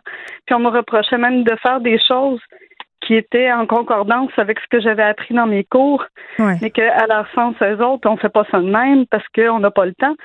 Mais, mais je trouvais que c'était inhumain, par exemple, rentrer dans la chambre d'une personne pour la réveiller le matin, puis la première chose qu'on fait, c'est qu'on allume la grosse lumière de plafond. Mais c'est violent. Voyons donc, pour personne âgée, tu sais, on mm. peut commencer par ouvrir la fenêtre, ouvrir la petite veilleuse? Non, non, non, t'as pas le temps, c'est un aller-retour de plus. Fait que tu rouvres la grosse lumière. moi, je pouvais pas dealer avec ça. C'est, c'est, c'est pas dans ma nature. C'est, c'est trop, euh, trop inhumain. Mm. Est-ce que, euh, est-ce que, euh, Madame Letourneau, vous Aviez-vous quelqu'un vers qui vous tournez pour parler de cette situation-là? Ah oui, je vous dirais, euh, c'est sûr que oui. Euh, j'en veux vraiment pas à mon professeur d'avoir probablement mal pris en charge la situation. C'est un nouveau professeur qui venait de rentrer. Lui aussi a été recruté sur le vif hein, pour euh, la situation. Parce que vous avez là-bas, il y avait quelqu'un sur place pour guider tout le monde? parce que nous, on n'est pas familier avec comment ça fonctionne. comment c'est qui ce professeur-là? Qu'est-ce qu'il fait? Non, c'est que pendant les stages, habituellement, c'est le professeur qui vient euh, hmm. euh, coacher les élèves sur le milieu de stage. Donc, c'est jamais les PAB qui forment les stagiaires normalement. Mais là, vu la situation, ils n'ont pas eu le choix le professeur devait superviser quatre CHSLD en même temps, donc c'est impossible pour lui hmm. d'être là sur tous les quarts de travail de ses étudiants. Mais il n'y avait pas de directeur, il n'y avait personne. Là. François Legault parlait d'imputabilité, imputabilité, là, parlait qu'il, fallait qu'il y ait des gens euh, qui soient en charge de ce qui se passait dans les CHSLD, dans les résidences. Il n'y avait, avait personne, il n'y avait pas de ressources humaines, il n'y avait, pas ça. Non, il n'y avait absolument rien de tout ça. Puis la gestionnaire de l'établissement, euh, hmm. je ne l'ai jamais rencontrée, jamais même entreaperçue. Euh, j'ai eu un appel de sa part après que j'aille euh, euh, que, que je sois tombée en congé maladie. Fait que pour pour essayer de s'expliquer un peu entre elle et moi, mais ça faisait déjà deux mois que je travaillais dans un établissement. Je, trouve ça anormal que j'ai jamais eu de contact avec elle, que j'ai jamais eu son, une façon de la contacter, même juste ça, c'est anormal. C'est anormal, Madame Letourneau, puis c'est aussi anormal qu'une employée quitte en congé maladie après seulement deux mois. Oui, je veux dire, puis vous n'êtes pas la seule, c'est ça qui est préoccupant. Là. Euh, il y a un autre préposé, euh, bon, qui, désirait garder l'anonymat dans, dans l'article du Journal de Montréal où on raconte votre histoire, euh, qui est parti lui aussi ou elle, on ne sait pas, euh, au bout d'un certain temps, parce que vous avez une période de probation, c'est-à-dire euh, parce que le gouvernement, euh, bon, paye, paye, votre formation. et si tu restes pas assez longtemps, on vous demande de rembourser, on a demandé à cette personne-là de rembourser 9000 dollars de bourse qui a été octroyée pour cette formation. Là, est-ce qu'on est qu'on vous a demandé de redonner l'argent? On m'a demandé la même chose, c'est sûr. Pourtant, c'est une maladie professionnelle que je subis. C'est reconnu par la CSST. Et malgré tout, on me demande quand même de rembourser. Euh, en plus que ça fait plusieurs mois que je suis en arrêt, puis ça, ça, ça a eu un impact très considérable sur ma vie personnelle, familiale, financière. Hmm. Fait que là, je, écoutez, je trouve ça tellement injuste. C'est comme si je tombais quadraplégique à cause d'un accident de travail, puis qu'on me demandait de rembourser ma formation parce que je suis plus apte à être table. C'est exactement ça qui se passe présentement. Il y en a, j'en connais de mes collègues qui sont qui sont blessés physiquement ou qui sont blessés émotionnellement comme moi, mentalement. Puis peu importe la raison, on leur demande de rembourser. Puis je me dis, ça n'a pas de bon sens. Ça on peut pas en venir à ça. C'est tellement. Ce qui est fâchant, euh, Madame Letton, que moi, ce qui me fâche, c'est qu'on on a mis sur pied cette formation-là pour régler en quelque sorte euh, les inhumanités de ce système-là. On a vu les atrocités qui se sont passées et on traite les gens qui se, qui se sont dévoués, qui, qui ont, qui, ont, qui se sont présentés, qui ont dit moi j'y vais, on les, on les traite de façon inhumaine. Moi, c'est ça que je trouve dégueulasse. Je, je, trouve ça vraiment déplorable parce que c'était une chance incroyable de, de de colmater la, la, fissure dans le fond de la bouteille d'eau, hmm. puis euh, de la remplir une bonne fois pour toutes. Puis finalement, j'ai l'impression qu'après un an, il, va rester personne. Ça va être encore. il va falloir en trouver d'autres. Euh, puis c'est ben ça, la roue tourne, puis on presse le citron, puis on brise des, des vies humaines. Euh, qu'est-ce que vous allez faire, là, Madame Letourneau? J'ai, j'ai, j'ai plusieurs projets en tête. Je me dis, c'est sûr que je resterai pas les bras croisés longtemps. Mes connaissances, je, suis faite pour travailler dans la vie. j'ai besoin. Hmm de faire quelque chose euh, pour contribuer d'une façon ou d'une autre. Fait que j'ai déjà quelques idées. Je me suis dit, dans le pire, je vais peut-être m'ouvrir un, petit système de, un petit service de garde. Là aussi, il y a beaucoup de demandes à domicile, donc en milieu familial. Puis mm. comme ça, je vais pas recommencer, monter la pente à mon rythme, puis euh, reprendre du mieux tranquillement, tout en, en mm. ayant une sécurité financière. Et tout ça est en, en réflexion, mais pour plus tard, c'est sûr et certain que je vais retourner travailler pour les aînés. Hmm. D'une façon ou d'une autre, mais pas en CHSLD. oui, ben, je vous comprends. Madame Letourneau, euh, je vous souhaite bonne chance. Merci euh, de nous avoir parlé, puis prenez soin de vous. Merci beaucoup. Marinage Letourneau, qui est ex-préposée aux bénéficiaires. Geneviève Peterson, la déesse de l'information. Vous écoutez Geneviève Peterson, Cube Radio.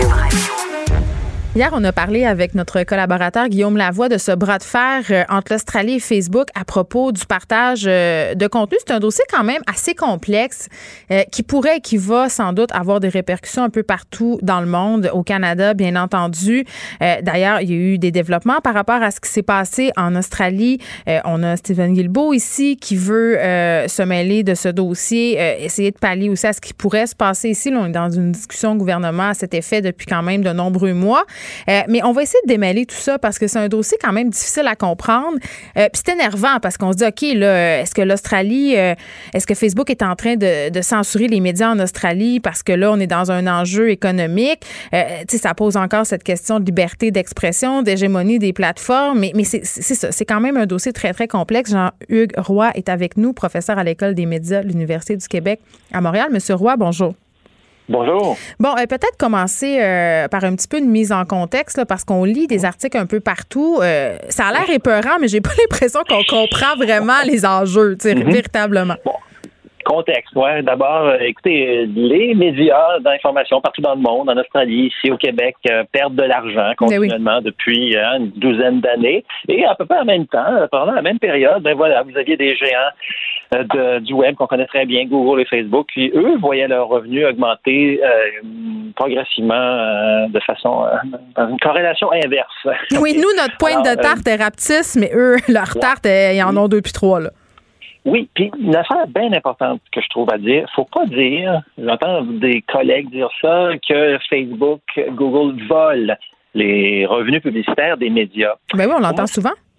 Oui, pour moi, non. J'accepte ça, j'accepte pas cet argument-là. Pourquoi? Je, parce que les médias analogiques, ok, hein, la, presse imprimée, euh, la radio, des mhm. ondes, la, télévision des ondes aussi, ils ont connu beaucoup de succès dans le 20e siècle en attirant l'attention des gens avec du contenu journalistique, mais toutes sortes d'autres contenus aussi. Et puis ils vendaient de la publicité en retour. Mais dans le monde numérique, ceux qui ont pris, ceux qui ont adapté ce modèle, ce bon vieux modèle-là, le mieux, ben, c'est Google et c'est Facebook. Les médias, malheureusement malheureusement, tout seuls, chacun dans leur coin, n'ont pas réussi à adapter ce modèle-là. Ils ont, ils ont essayé, hein, mais ça prenait des, l'échelle de, d'entreprises multinationales comme Google et Facebook pour parvenir à adapter au monde numérique. Et voilà, il faut reconnaître leur succès. Euh, et puis, hein, pas beaucoup de monde savent ça, mais l'essentiel des revenus de ces deux entreprises-là, pour Google, c'est 60% de leurs revenus euh, qui viennent de, la publicité, euh, pardon, 80% et euh, du côté de Facebook, c'est 98% des revenus qui viennent mhm. de, la publicité. Donc, c'est voilà, ils ont adopté le bon vieux modèle d'affaires. On appelle ça des, des marchands de l'attention. Et voilà. Donc maintenant, il faut, faut que de leur côté, pour Google, c'est difficile à faire, mais pour Facebook, c'est clairement, c'est clair que une partie de ces revenus publicitaires-là, une partie de l'attention qu'ils hmm. parviennent à générer et avec laquelle ils parviennent à, obtenir des revenus publicitaires, ben, elle est générée grâce à des contenus journalistiques. Puis ça, c'est ça qui m'intéresse, c'est ça que j'essaie de faire, c'est ça que j'essaie de calculer depuis euh, quelques années. Ben, et puis c'est ça que l'Australie essaie, essaie, essaie d'empêcher aussi. C'est dire, OK, nos médias perdent des revenus. Là, mm-hmm. nous, on, va mettre nos culottes, entre guillemets, puis on va mettre fin à ça. Mais c'est pas nécessairement une solution qui a pas de mauvais côté non plus. Là. Euh, non, exactement. Vous parliez tantôt de censure, tu sais, quand Facebook retranche les euh, médias de sa plateforme. Pour moi, c'est pas de la censure. Ben, c'est ça, je suis pas sûr qu'on peut appeler ça. C'est ça. Ils font ce qu'ils veulent avec. Euh, il y a plein de choses que je comprends tout à fait de leur part, tu sais. Ils, ah oui, une chose qu'ils disent beaucoup, c'est pourquoi on paierait les médias. En tout cas, Facebook dit ça, parce que c'est eux autres même, les médias. Tu sais, c'est les pages Facebook de TVA, de de Cube, de, tu sais, du Journal de Montréal, c'est les pages web des médias. C'est les médias eux-mêmes qui mettent, qui déposent leur contenu dans Facebook. Ben, c'est ça, mais c'est drôle. Mais M. Roy, ça, c'est quand même euh, assez éloquent parce que j'ai mm-hmm. l'impression que les médias, euh, bon, quand, quand les médias sociaux ont commencé à, prendre la hauteur, si on veut, là, à devenir un mm-hmm. vrai enjeu, parce qu'au début, on regardait ça aller loin puis on faisait mm-hmm. dans deux ans, tout le monde va, ça va être comme MySpace, tout ça, tout le monde sera plus sur Facebook. Euh, mais les médias ont fait une grosse affaire avec les médias sociaux, là, ont voulu embarquer dans, l'aventure, ont voulu euh, participer et se sont fait, en quelque sorte, un peu avoir à leur propre jeu. Ben, au début, c'est ça. Euh, il y a des études, il y a des chercheurs qui ont regardé justement la documentation, tous les, les écrits de Facebook euh, qui ont documenté donc les, ce que mm. Facebook faisait au tournant des années 2010 pour attirer des médias d'information sur leur plateforme parce qu'ils avaient besoin de contenu de qualité. C'est bien beau, oui, mettre des gens en contact les uns avec les autres. Oui, puis les vidéos de chat, on fait le tour vite. Exact. Hein, ce que, j'ai mangé hier pour souper, ça, ça intéresse. ça intéresse ma mère, puis c'est à peu près juste ça. ça a ses limites. Puis on veut aussi savoir qu'est-ce qui se passe. C'est ça, c'est ce qui nous ramène dans, Facebook, hein, c'est de savoir aussi qu'est-ce que nos amis pensent de ce qui se passe dans l'actualité. On parle des armes à feu, on parle de, de la partie du Canadien et tout et tout. Alors, euh, ça aussi, ça en fait partie. Puis c'est ça qui est plate. Moi, j'ai passé, écoutez, j'ai passé une heure au téléphone avant-hier avec le grand boss de Facebook Canada, Kevin Chan. Puis je lui disais ça, je lui disais, tu sais, oui, c'est le fun. Euh, c'est vrai, c'était ma fête là, cette semaine, puis j'ai reçu plein de 200 messages de bonne fête. Oui, ça, ça a de la valeur pour moi, mais aussi, il faut que vous reconnaissiez, vous, Facebook, que les contenus journalistiques en ont aussi de la valeur. Bon, mais qu'est-ce qu'il vous a dit? Moi, je suis curieuse de savoir. Il m'a dit, il m'a dit, non. Pour nous, Facebook, les contenus journalistiques are equal to zero. Ça vaut rien. J'en eh là là. Oui, on part de loin, là. Et donc, il, puis, il dit, regardez bien, checkez-nous bien aller, là. On, on, va, on les a enlevés aujourd'hui. Ça mercredi, les, nos contenus journalistiques de, de, de Facebook. Ça ne fera pas un pli de, sur notre différence. Ben, c'est ça, c'est ça, là. Parce que là, pour que les gens comprennent bien, euh, le gouvernement australien qui, en quelque sorte, passe une loi pour couper l'herbe sous le pied de Facebook, Facebook fait t'as peu, bloque absolument euh, tout, informa tout, tout contenu médiatique de leur plateforme en, provenance d'Australie. Mais quand même, tu sais, euh, c'est normal de voir qu'une compagnie privée est capable de tenir tête à un pays. Mhm. c'est un mhm. peu épeurant c'est inédit, je pense, dans l'histoire. Hein, c'est vraiment une lutte de titans, donc, entre des intérêts privés, des multinationales. J'ai calculé leur, euh, chiffre d'affaires aux deux compagnies, Google et Facebook. En 2020, c'était en dollars canadiens 310, 320 millions de milliards de dollars. Alors ça, c'est équivalent du au PIB de pays comme la Finlande ou la mm. Nouvelle-Zélande, OK? Ben, c'est ça. Voilà. Ils sont, sont gros et mais c'est des intérêts privés. Et les États, c'est de l'intérêt public. Alors, c'est vraiment une lutte, là, hein, justement, le, public et euh, le privé. Et puis, les médias, oui, les entreprises privées, mais les médias travaillent pour qui? Tu sais, vous, le travail que vous faites, euh, c'est, ouais, vous travaillez pour euh, une entreprise privée, mais on travaille pour le public en journalisme. Euh, et donc, pour moi, c'est ça. Défendre le journaliste, c'est défendre l'intérêt public. Et je pense que c'est le rôle des États qui défendent aussi les intérêts publics. Oui, mais en même temps, euh, je m'excuse, je m'excuse, M. Roy, mais est-ce que est-ce qu'une solution meilleure, ce serait pas, parce que passer des lois, faire de la répression, c'est une chose. Euh, est-ce que c'est pas possible que les différents gouvernements s'entendent tout simplement avec Facebook? Ben, c'est ce qu'ils sont en train de faire. Google a adopté cette stratégie-là de proposer des deals, des partenariats ben avec. Ils l'ont fait en Australie avec News Corp. Ils sont, je sais, euh, pour avoir parlé à des éditeurs québécois, ils sont en train de le faire. Ils sont mm-hmm. en train de proposer le même genre d'entente euh, au Québec. Euh, ça pourrait rapporter beaucoup. Et mais ça va-tu durer? Qu'est-ce que vous voulez dire?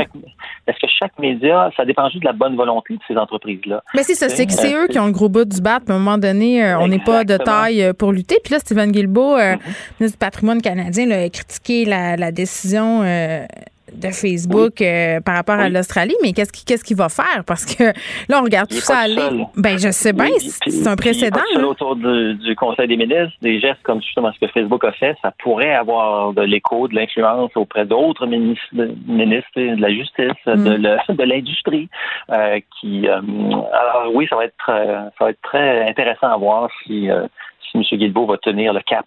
OK, mais vous, qu'est-ce que vous feriez, vous, là? Alors, écoutez, c'est, moi, mon, honnêtement, je sais pas. Je suis pas avocat, je suis pas législateur, j'ai pas été élu. Oui, mais j'ai euh, l'impression que vous connaissez ça plus que bien des élus, là, M. Roy.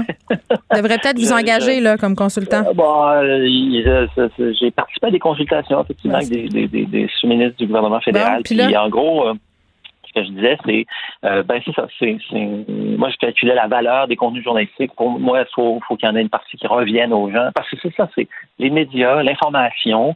C'est un peu comme la culture. on, est, on est dans le même bateau que le monde. Ben, ça prend des subventions du gouvernement. On est rendu là. Ben, on est dans oui, on est un miroir. le privé peut plus tout seul soutenir, mais on a, on a besoin de ça. on a encore besoin de ça. C'est un miroir de qui on est. Mm-hmm.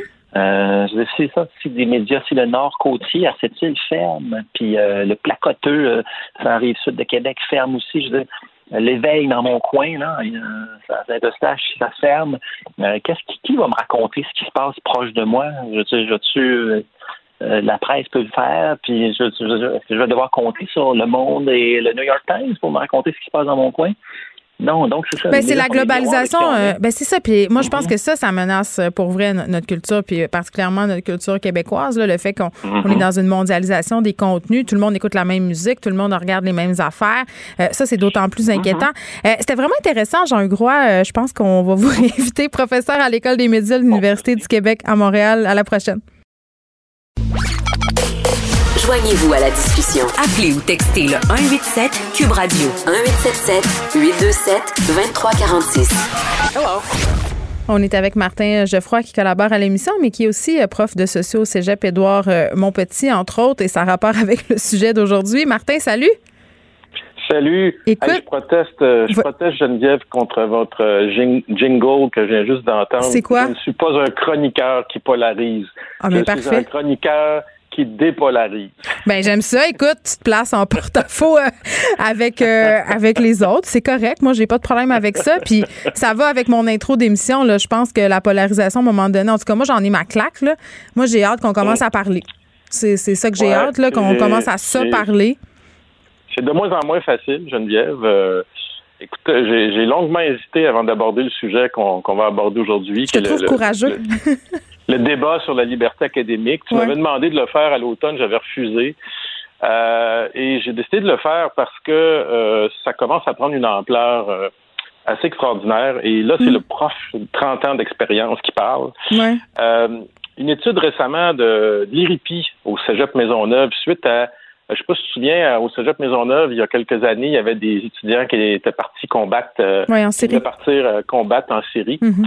Euh, il y a une étude qui a montré qu'à la suite à ça, euh, il y a plusieurs profs qui avaient commencé par rapport aux musulmans dans leur classe à s'auto-censurer. C'est-à-dire qu'ils parlaient plus euh, de, du djihadisme par peur de, de, subir des, des, représailles et tout ça. Et c'est pas moi qui le dis, c'est une étude de l'ERIPI. Mais c'est quoi l'ERIPI? Est-ce que je peux le savoir? L'ERIPI, c'est l'Institut oh de recherche pour l'intégration des immigrants en milieu de travail, Qui, est un, centre de recherche comme le mien, mais qui est situé au Cégep Maisonneuve. Non, mais parce que quand on parle d'études, euh, Martin, c'est quand même pertinent de savoir qui est derrière. Des fois, ça, ça oriente un peu. je m'excuse. Ouais, non, ouais, mais je veux dire, non, c'était, était bien correct l'étude, mais ils avaient constaté sur place que après que ces événements-là, euh, les profs avaient peur de parler du, du djihadisme, donc ils s'auto-censuraient. Et on, ce qu'on ben constate aujourd'hui, c'est que ça se répand de plus en plus cette auto-censure-là. Euh, euh, parce que de plus en plus, euh, on fait face, dans le fond, à une remise en question même de nos, nos, compétences là, en tant qu'enseignants, finalement. et moi, je pour moi, en 30 ans d'expérience dans la classe, pour moi, la classe a toujours été un sanctuaire d'apprentissage. C'est-à-dire, tu sais, on parle souvent de safe space. Là. Tu sais, pour moi, la classe, c'est ça, c'est un sanctuaire d'apprentissage. C'est pas un lieu de lutte politique. Euh, ben, je suis pas sûre que je suis d'accord avec toi. C'est quand même un lieu de débat, une classe. Ben, oui, mais euh, un lieu de débat, c'est pas un lieu de lutte politique. C'est-à-dire, oui, on peut débattre, mais le prof, lui, c'est un arbitre là-dedans.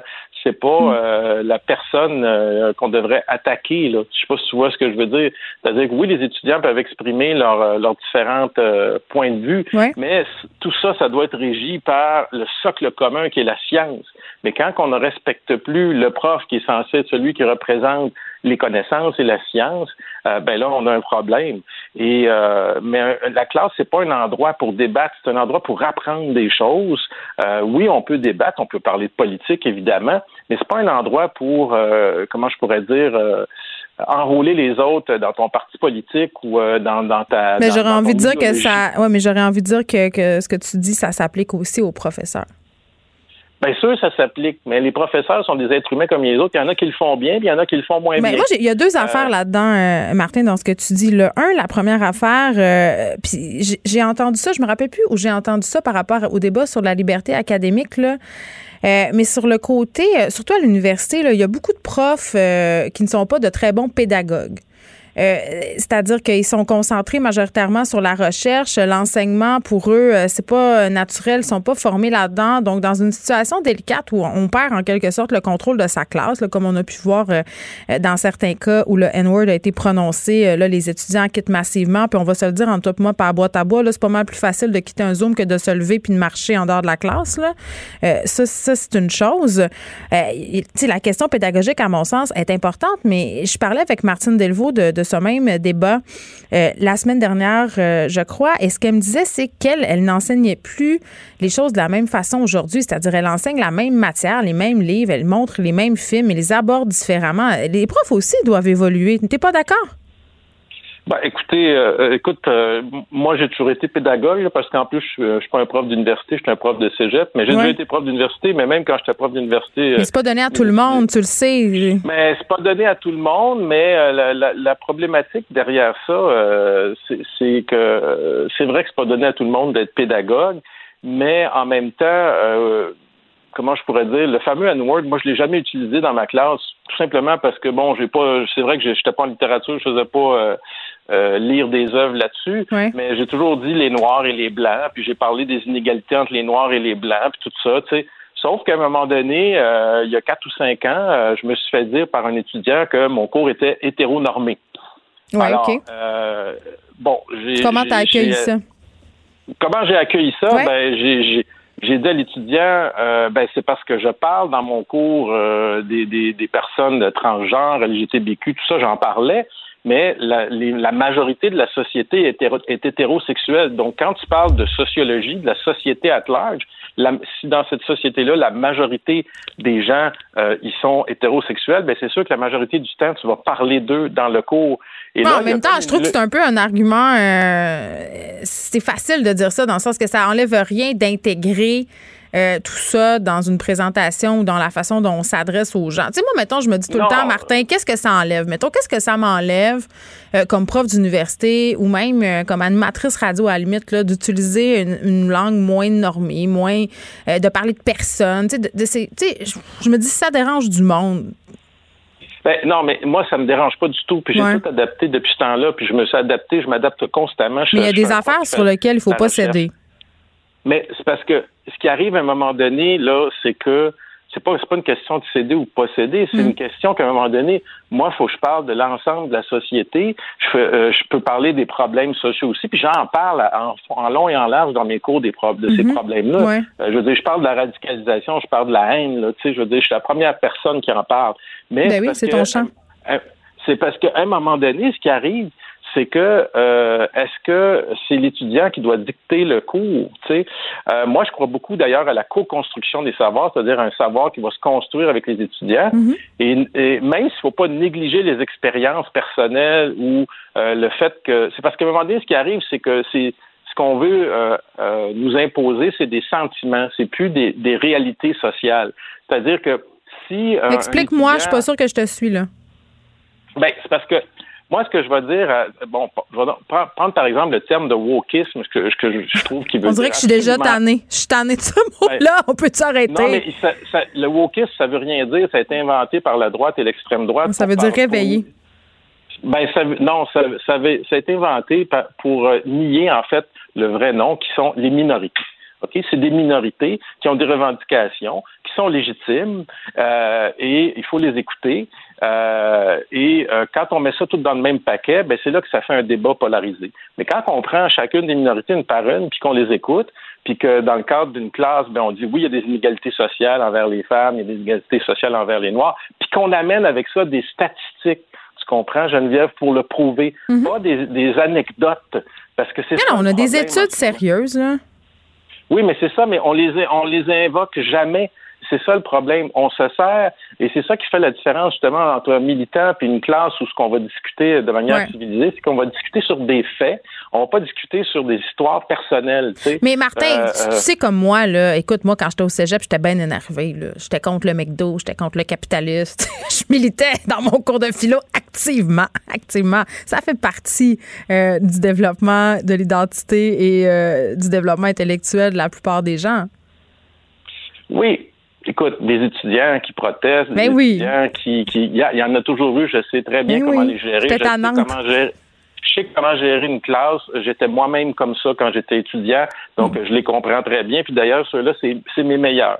Mais la, problématique que je vois en ce moment, c'est qu'il y a des groupes qui se forment et mm. qui remettent en question, euh, en fait, ce qui permet d'aller très, très loin dans la remise en question des enseignants maintenant, c'est que c'est un métier qui est fondamentalement dévalorisé, Geneviève. Comprends-tu? On est dans une pandémie, les profs sont à bout sont même pas capables d'avoir du gouvernement une reconnaissance avec une nouvelle convention collective, OK? Mhm. Euh, ils enseignent à des écrans noirs, OK? Ben oui. Euh, comment comment veux-tu euh, respecter l'enseignant dans puis comme je te dis, là, c'est facile de se lever d'un zoom puis peser sur raccroche. Lève-toi d'un cours pour voir, puis, puis marche. Marche dans le corridor. C'est très game. facile. La pandémie, la pandémie a la pandémie a accentué ça. Puis je peux Mm. te le dire, là, les profs ils sont à bout en ce moment. Ben oui. c'est quand tu es à bout qu'à un moment donné, tu as peut-être moins de patience, puis c'est là que Mm-hmm. ça, ça t'éclate dans la face. Mais c'est un, un métier enseignant qui est fondamentalement et depuis plusieurs années, avec les coupures répétées, avec les coupures d'orthopédagogues, avec tout ce que tu veux, là, on, on en a par-dessus la tête. Et Mm. c'est pas et c'est pas pour rien qu'il y a pénurie d'enseignement en ce moment. C'est que c'est pas un métier attirant. Et je pense qu'au lieu de parler de wokisme puis de faire des débats politiques sur le dos des profs, on devrait revaloriser la profession d'enseignant. OK, sauf On que devrait- ben, je suis bien d'accord avec toi. Je suis d'accord sur toute la ligne. À- à- sur ça, là, oui. Mais les directions d'établissement, on en parle-tu? Ils ont leur responsabilité là-dedans, de les accompagner, leurs enseignants là-dedans, quand ils vivent des épisodes comme Madame Duval a vécu à l'Université d'Ottawa avec cette prof de McGill. Là, on a des administrations d'universités qui, cèdent, entre guillemets, là, euh, je ne peux pas me positionner là-dessus, là. Euh, qui abdiquent, entre guillemets, qui, tu sais, euh, prennent des décisions parce qu'ils veulent pas avoir euh, de marde, disons-le, c'est ça. Euh, à un moment donné, il faut que l'université envoie un message clair. Moi, je pense que l'université peut dire à ses profs que c'est tout à fait légitime d'entendre les revendications des étudiants, euh, puis de de discuter des, sensibilis- des sensibilités puis d'adapter leur enseignement parce que parfois c'est vrai que bon il y a des profs moi qui, qui m'ont enseigné là je vois pas comment ils pourraient enseigner aujourd'hui là Martin ça serait impossible tu sais Ah non, mais mais, les directions, choses les directions d'établissement, euh, tu sais, je les entends pas beaucoup. Euh, ils s'enferment dans un mutisme. J'ai pas l'impression qu'ils supportent tant que ça leurs enseignants. Ben, c'est exactement ce que je suis en train de te dire. Les profs sont pris en, en, en souricière. Les profs, là, OK, c'est la front line, c'est la ligne de front, OK? Derrière ça, tu as tout un programme. Les gens pensent que les profs sont libres de tout dire ce qu'ils veulent dans leur cours. Oui. Ben, nous autres, les profs, les profs au collégial, là, euh, je veux dire, on a... euh, non, mais ce que je veux dire, c'est qu'on a des plans cadres. Moi, il y a des auteurs que je suis obligé d'enseigner, que je les aime, que je les aime pas, Geneviève. C'est le gouvernement qui me dit d'enseigner ces auteurs-là. Alors, il faut arrêter de dire à un moment donné que par exemple, j'enseigne juste des auteurs blancs, euh, c'est de ma faute parce que j'ai choisi d'enseigner ces auteurs-là. C'est ce que le programme du ministère de l'Éducation me dit. Fait que là, à un moment donné, il faut monter jusqu'au ministère de l'Éducation et dire, il faudrait peut-être mettre des auteurs noirs là-dedans, il faudrait peut-être mettre des femmes, il faudrait peut-être. Bon, moi, je l'ai fait dans mes cours. J'ai un corpus d'auteurs euh, blancs que j'ai enseigné, puis j'ai rajouté un auteur noir, mais ça, c'était j'ai fait ça de mon propre chef. C'est pas le programme du ministère qui me dit de faire ça. Donc, j'ai dévié un peu. Donc, il y a des profs qui font de l'innovation dans leurs cours, qui changent leurs cours, mais il faut pas oublier qu'il y a des programmes derrière ça, il y a des carcans Mhm. euh, euh, qui sont euh, imposés par le ministère. Il faut arrêter de tout mettre sur la faute sur l'épaule des, des- le, le- le dos des profs. Puis Oui, oui. aussi, à un moment donné, il faut pas enseigner euh, nécessairement. On n'enseigne pas une matière pour faire plaisir aux étudiants non plus. On enseigne une matière euh, parce que c'est c'est ça le, le- le canon de la matière. On peut se questionner sur cette matière-là. On peut se questionner pourquoi historiquement elle s'est constituée, euh, je sais pas, juste avec des hommes blancs, Ouais. par exemple, puis pas des femmes. Mm. Mais euh, euh, on peut pas tout remettre en question euh, l'histoire de la sociologie, là, tu comprends, euh, ou de la psychologie. Euh, je veux dire, à un moment donné, il faut. euh, Mais je pense que juste de le reconnaître, là, c'est déjà un, un bon point de départ. Martin, merci beaucoup. C'était vraiment intéressant. On se reparle vendredi prochain. Martin Geoffroy, qui est prof de sociologie au Cégep. Édouard Montpetit faisait une discussion sur ce fameux débat sur la liberté académique. Vous écoutez Geneviève Peterson. Cube Radio. Bon, on est avec Madeleine Milotte. Euh, puis, Milotte. Pilote côté, excuse-moi, Madeleine, la langue me fourchée. C'est vendredi. Euh, je voulais qu'on qu'on se parle brièvement là, de ce qui se passe avec notre amie Denise Bombardier, Madame B, pour les intimes. Oui, notre collègue euh, des pages d'opinion, euh, Oui. Geneviève, euh, Madame Bombardier. Oui. Écoute, euh, il y a comme eu une controverse là avec euh, Denis Bombardier euh, hier et aujourd'hui. Puis ce matin, bon, suite à cette controverse-là, elle a annoncé qu'elle euh, amènerait pas les entrevues avec euh, des les, les, les, les auteurs autochtones au Salon du Livre de Québec, là, qui aura lieu en début avril, du 7 au 11 avril. Mm. Et puis ça, ben, c'est une controverse qui est née un peu hier, là, suite euh, au, un peu au branle-bas de combat qu'il y a eu dans le dans le milieu littéraire quand ils ont appris que c'est euh, Madame Bombardier qui allait mener les entrevues avec les auteurs autochtones. Natacha Canapé-Fontaine, Joséphine Bacon, euh, bon, d'autres auteurs autochtones qui n'ont pas trouvé ça nécessairement euh, une bonne chose, évoquaient un manque de sensibilité parce que Madame Bombardier aurait tenu des propos qui justifient de peut-être un peu trop arrêter sur les sur les communautés autochtones. Oui, exact. Donc, il y avait une certaine réticence euh, mm. à, se faire interviewer par elle.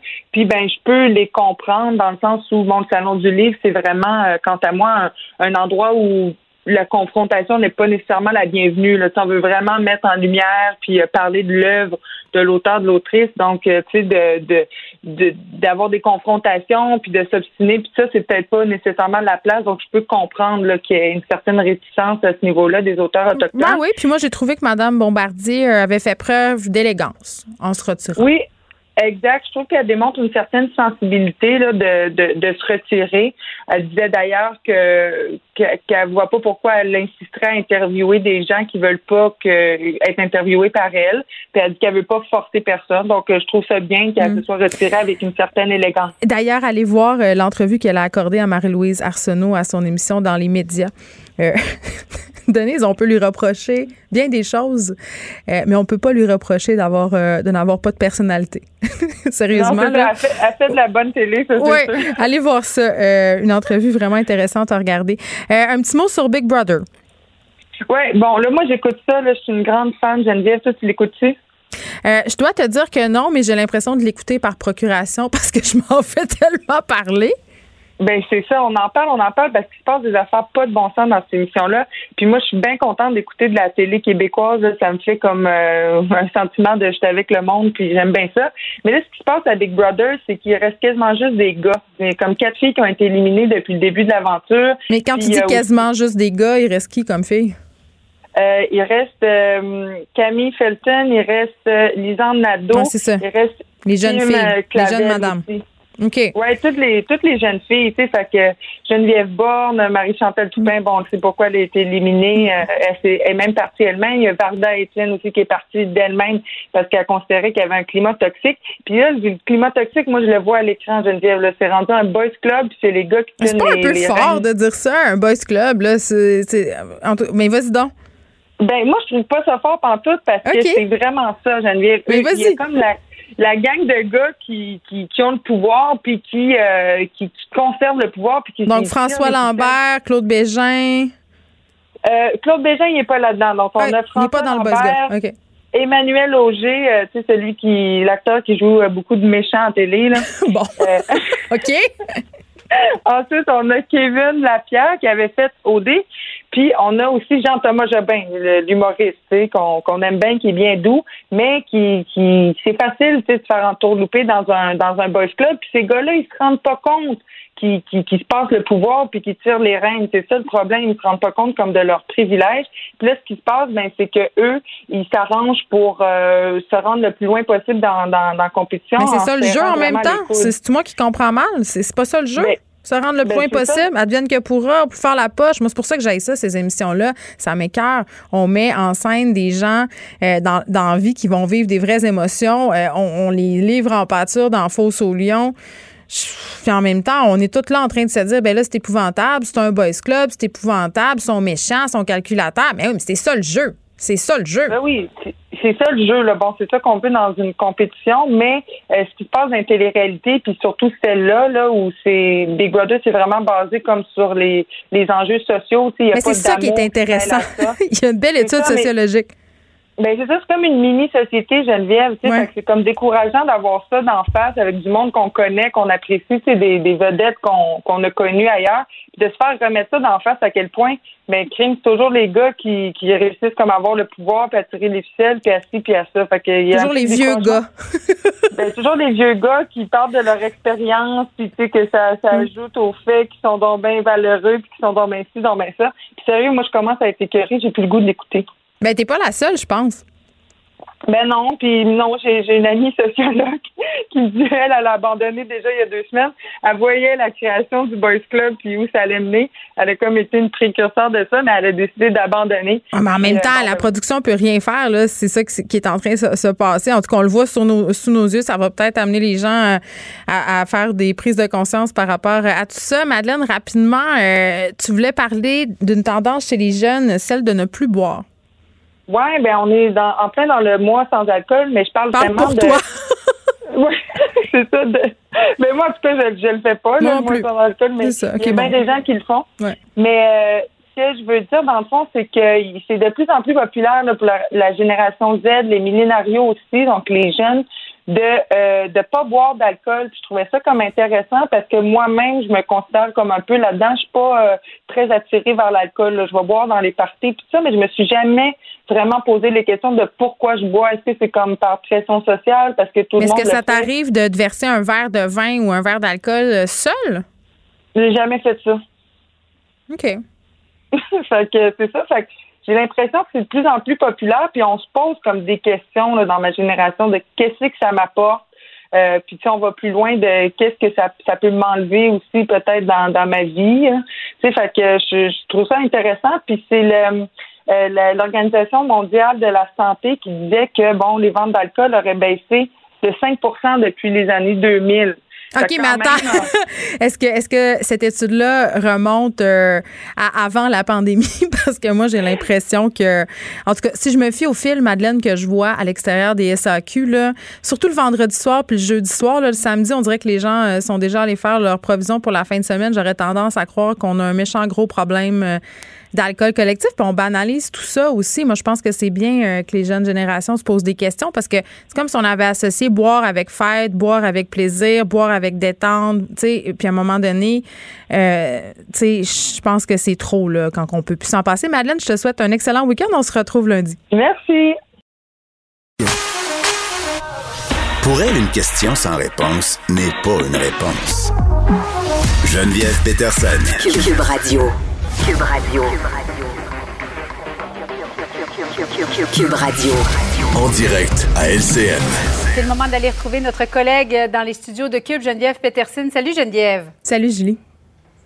On apprenait que le tiers des euh, nouveaux préposés, le nouvellement formés, ont décidé de jeter l'éponge au Québec. Conditions de travail extrêmement difficiles intimidation. Je ne sais pas si tu as lu, parce que je l'ai fait en entrevue, le témoignage de Marie-Neige Letourneau. C'est vraiment bouleversant. Je suis même pas convaincue que j'aurais euh, j'aurais fini ma journée, ma première journée de travail. Ben non, puis on lui a parlé euh, tantôt, puis ce qu'elle racontait, mm-hmm. euh, c'était vraiment là, de l'intimidation. puis c'est pas la première fois qu'on entend des histoires comme ça. la différence entre ce qui a été vendu lors de la formation là, accélérée euh, qui a été mise en, en, place par le gouvernement Legault et la réalité, là, euh, j'ai l'impression qu'il y a un monde entre les deux, puis les gens sont vraiment pas bien, là, arrivent et ont l'impression euh, de pas faire leur travail comme il faut. Mais, tu sais, la réaction quand même, parce que moi, ce qui m'a troublé beaucoup dans ce qu'on a appris, c'est le, volet, oui, des soins, mais le volet intimidation, la façon dont ces gens-là se font recevoir dans les services, là, que ce soit dans les CHSLD, les résidences pour personnes âgées.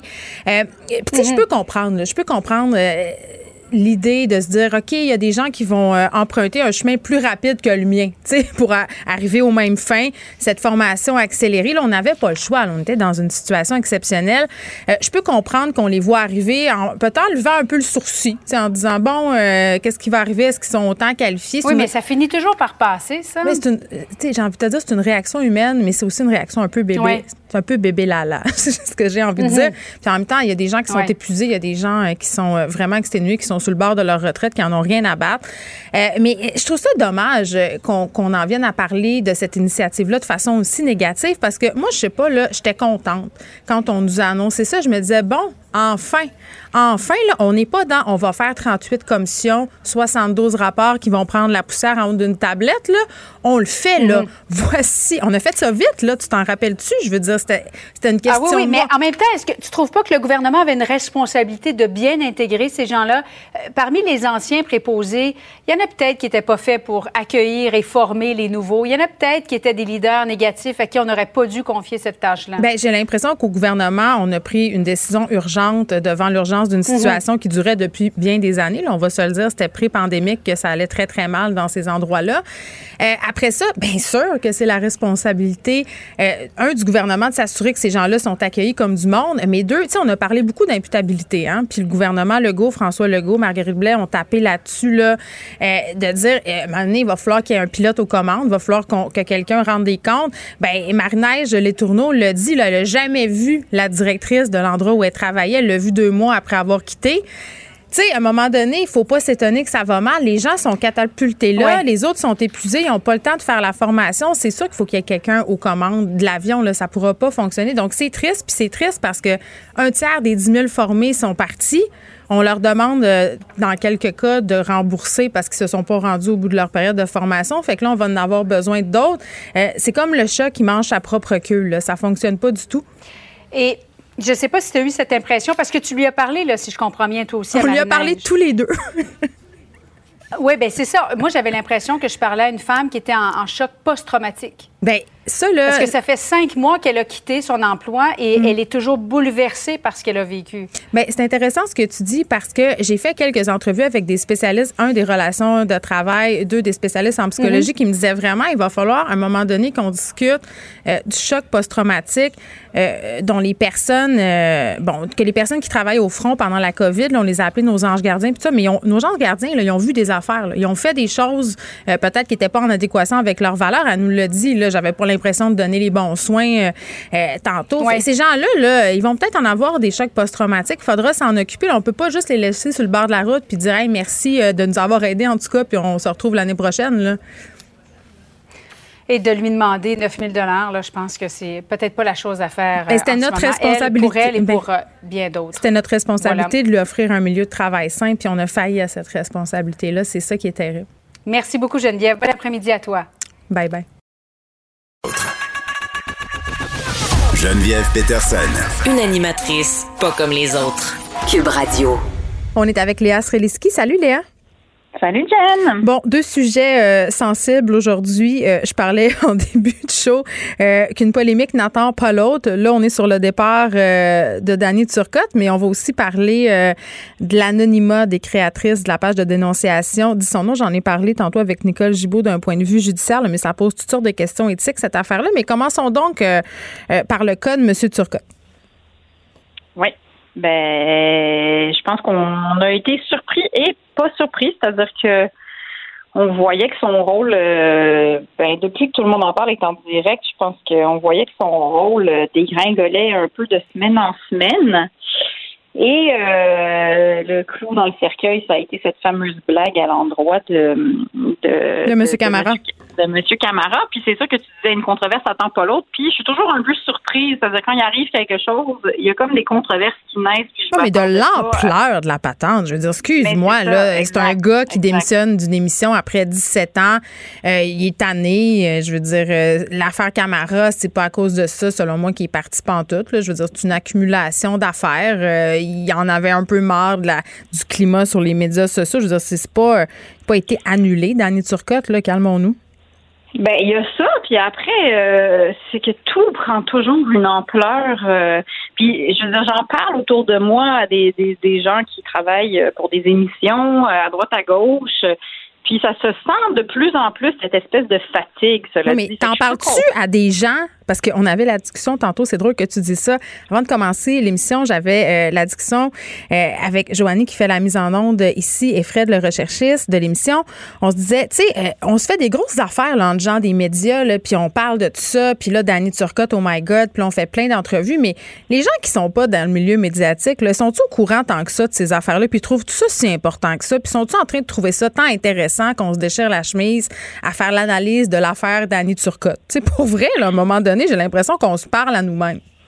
Ben, c'est sûr qu'il y a une dimension de ça parce que nous, ça fait directement partie de notre métier. Donc, c'est un peu nos, nos, nos, nos Ben oui. conversations de, de, de, De salon. de machine à café, tu sais, de machine à café si on en avait encore, de, si on pouvait encore se voir. Mais c'est sûr qu'il y a ça, mais après, il y a quand même comment est-ce que les gens dans notre dans notre industrie du divertissement puis de l'information, comment ces gens-là peuvent continuer à faire leur métier sans trop se censurer, sans trop Ben oui. avoir peur, sans que les avocats s'en mêlent tout le temps, sans que tu sais, il y a quand même cette dimension-là où oui, ça a un effet sur le public, parce qu'après, ça a un effet sur le produit que tu donnes au public, tu sais. Donc, quelque part, c'est sûr que ça fait un peu conversation de bureau, comme tu disais.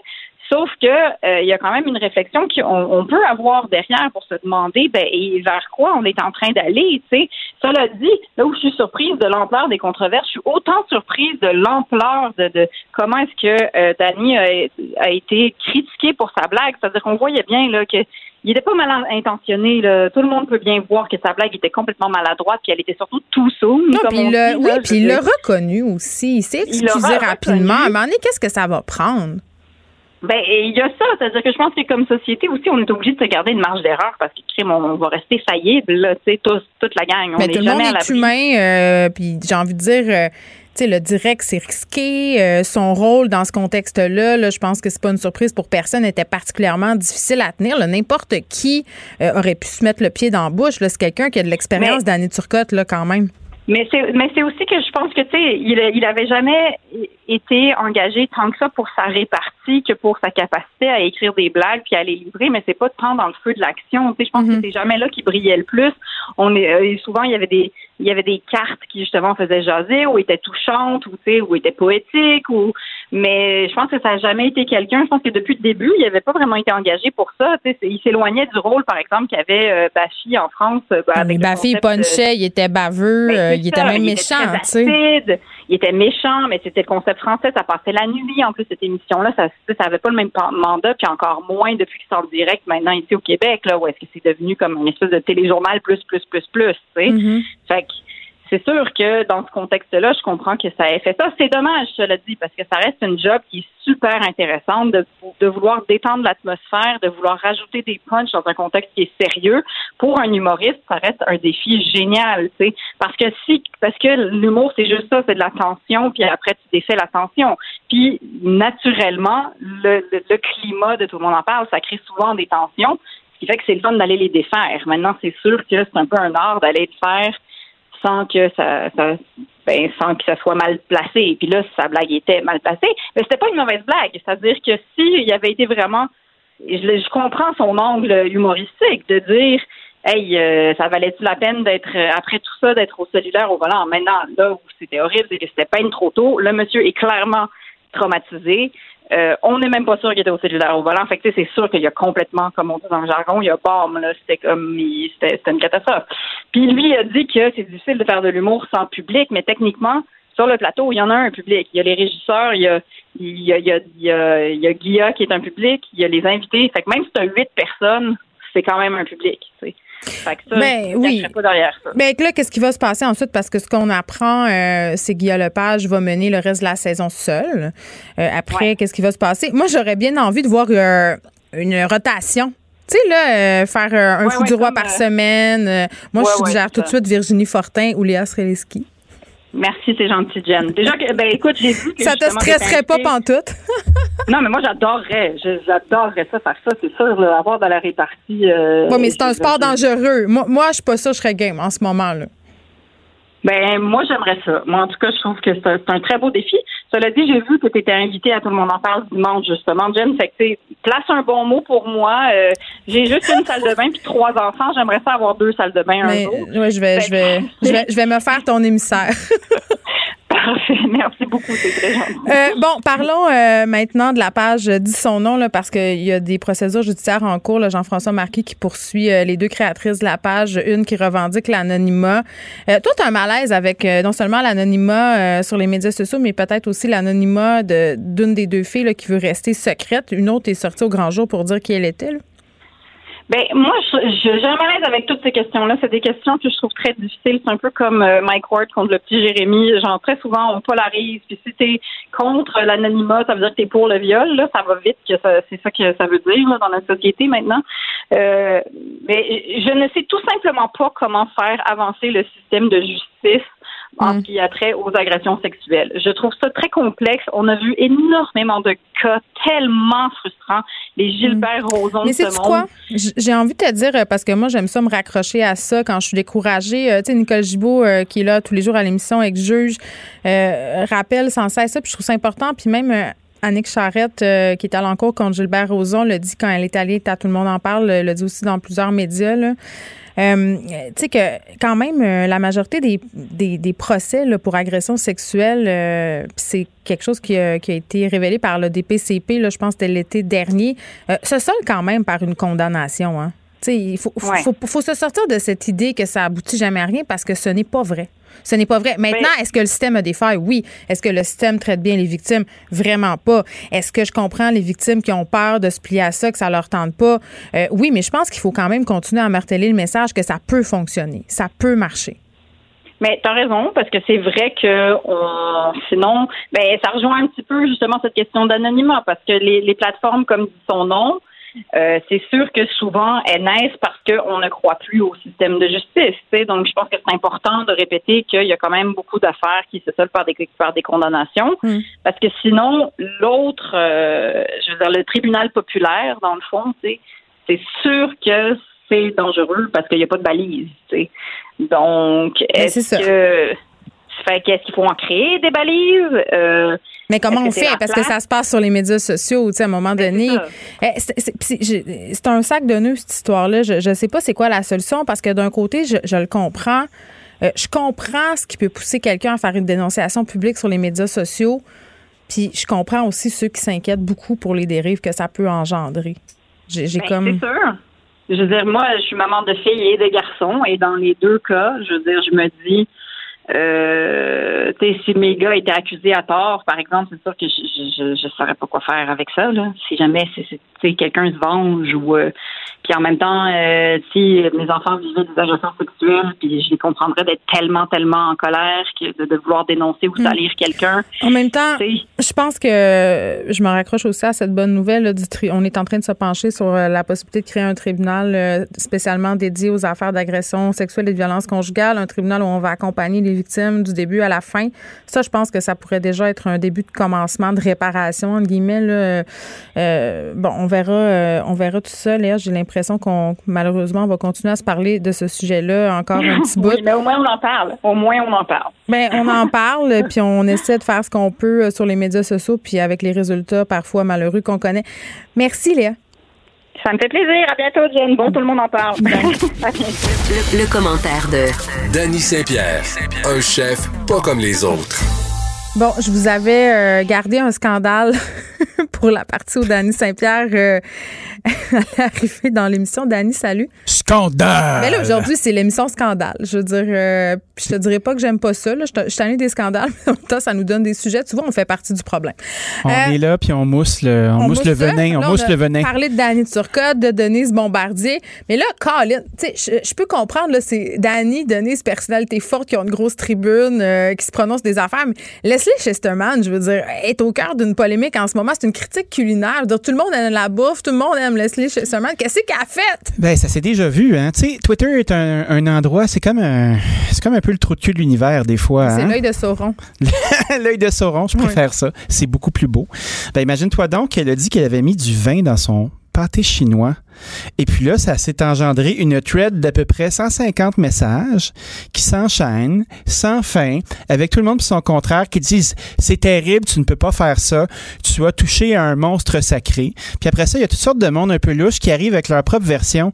Euh, je me souviens d'une avec euh, du fromage en grains puis de la pâte à tarte. Puis comme Mais ça doit être délicieux. Ben, ça peut pas être mauvais, mais tu fais comme, OK, ça commence à être vraiment le cirque, là. non, mais c'est le, le pourquoi pâté les- chinois réinventé. Pourquoi les gens euh, se choquent comme ça, tu sais? ben, c'est vraiment qu'on essaie de répondre à ça. Aujourd'hui, t'as jusqu'à quelle heure? Ah, ben, écoute, je suis bien, là, on est au chaud, euh, c'est relax, je t'ai apporté à manger. Mais je le sais, Danny m'a apporté une pizza euh, avec des morceaux de boudin dessus. Fait que ça aussi, c'est une hérésie. Ah, c'est un peu la même. C'est ouais, c'est des hérétiques qui ont fait ça, là, tu sais. des, de- les mythes païens qui Non, sont mais- embarqués. Ben, écoute, ça n'a rien de scientifique, là, mais dans le temps où j'étais bien active sur Facebook, parce Oui. que là, on dirait que j'ai- tendance à, à pas être en là, parce que je trouve que l'ambiance est un peu, euh, un peu malsaine, mais. C'est un peu une drôle de place où aller, hein, Ben, Facebook. dans le temps que, que un peu décalé. Ben ouais, dans le temps que j'aimais bien ça. euh, les statuts qui généraient le plus de commentaires, souvent, là, Oui. puis le, le plus le plus d'enfièvrement. Enfièvrement. Ouais, le plus d'enfièvrement, c'était les statuts culinaires. Oui. Euh, tu sais, mettons, euh, OK, euh, carotte ou pas dans la sauce bolognaise, discuter. Écoute, ça pouvait Arc. monter là, jusqu'à 250 commentaires. Là, les gens euh, parlaient de oui ou non. Il y avait des gens qui venaient juste dire art comme toi. Euh, il y avait d'autres mondes qui disaient hey, dans la sauce ragoût, il y a des carottes. Il y a Euh, souvent le mime de Michael Jackson qui mange du popcorn aussi mais là, on n'a plus le droit, on n'a plus le droit de- d'utiliser ce mime-là, étant donné que Michael Jackson, on ne sait pas, c'est un présumé pédophile. En tout cas, moi, je l'utilise. moi, je suis bien, c'est comme là, je suis bien T'es-tu encore capable d'écouter la musique de Michael Jackson? oui, pour vrai. Mes enfants, l'autre fois, ma fille a dit Mais là, maman, on a-tu le droit Parce que moi, j'aimerais ça écouter Billie Jean. Puis j'ai fait OK, on, on peut parce qu'on on sait ce qui s'est passé, puis on n'approuve pas ça, puis c'est dans notre maison. Oui. Mais est-ce que je serais à l'aise de la faire jouer ici? Euh, Peut-être pas. Pas sûr. Peut-être pas. Euh, puis est-ce que je serais à l'aise, par exemple, euh, qu'une émission comme En direct de l'univers, mettons, euh, fasse une performance musicale? Tu sais, mettons, tu Avec une chorale d'enfants. C'est ça. Tu sais, il y a comme. je trouve qu'il y a une limite. tu comprends? C'est un peu glauque. Il y a- il y a une limite, mais, mais tu, tu nous demandes. Les gens, c'est vrai que les gens sont fâchés. Puis moi aussi, je suis fâchée. On- on- notre degré d'agressivité en ce moment collective est élevé. Moi, j'ai le goût, euh, j'ai le goût de mordre des personnes des fois avec mes dents. Là. Ben oui, mais après ça, tu te dis, ça, est-ce qu'ils sont propres, ces personnes-là? Ben c'est ça, là, je me pose des questions. Ah, puis là, tu fais, est-ce que COVID, ça? Ou Ouais. tu regardes leur, leur face être un peu huileuse, puis tu fais, oh. Mais, tu sais, on rit, mais, mais c'est pas drôle. Tu sais, Dani Turcotte, tantôt, j'en parlais euh, Oui. avec Léa Streliski, puis au début d'émission, puis son post Facebook, il m'a fait beaucoup de peine. Euh, J'ai trouvé ça triste. Pas, non pas euh, sa démission, là, je comprends sa décision. Ça fait 17 ans, donné. Tu as peut-être fait le tour aussi de cette affaire-là. Ça Ouais, puis, devient euh, compliqué. Il n'a pas l'air de se sentir bien aussi dans cette espèce de gravité-là. C'est ça qui m'a fait de la peine à lire. Quand, quand j'ai lu, quand j'ai lu son, son message. sa carte. Ben, c'est ça. Où il disait, euh, ben moi, je, je suis rendu que j'ai peur. là. Oui, il avait Pour peur. vrai, j'ai peur, puis j'ai perdu confiance en moi. Euh, euh, puis ça, tu sais, bon, on est dans tout un débat sur la liberté d'expression. Puis je pense pas que la liberté d'expression de Danny Turcotte était, était, était limitée. Là, puis je pense pas qu'il est victime d'un cancel, puis tout ça. Mais, Mais non. mais quand c'est rendu euh, qu'il y a des personnes qui font un métier ludique à la TV, là, genre celui de faire des jokes. Bon, je comprends que là, on est dans un contexte d'émission d'affaires publiques, là, dans la nouvelle formule, là, tout le monde en parle, puis que ça se prêtait pas. Euh, mais c'est pas normal qu'en ce moment, on soit tous sur le break. Tout le monde qui a un micro, tout le monde qui, qui écrit des livres, tout le monde. C'est pas sur le break du genre on peut plus rien dire. C'est pas ça que je veux dire. Sur le break de OK, ça va être quoi les répercussions de ma phrase? Ça me tente-tu? Ça me tente-tu de vivre ça? Moi, hier, hier je, vais être Mhm. super, je vais être super honnête. Quand Ouais. c'est sorti euh, l'annonce de Danny Turcotte, euh, je me suis dit, je vais chroniquer là-dessus. Parce que c'est un bon sujet, puis parce que je voulais euh, avoir cette discussion-là qu'on est en train d'avoir ensemble. Là, je savais que j'allais à tout le monde en parle dimanche. Fait que là, je fais, bon, tu sais, c'est peut-être un peu un timing étrange. Deux, euh, j'ai-tu envie de vivre l'aftermath de tout ça?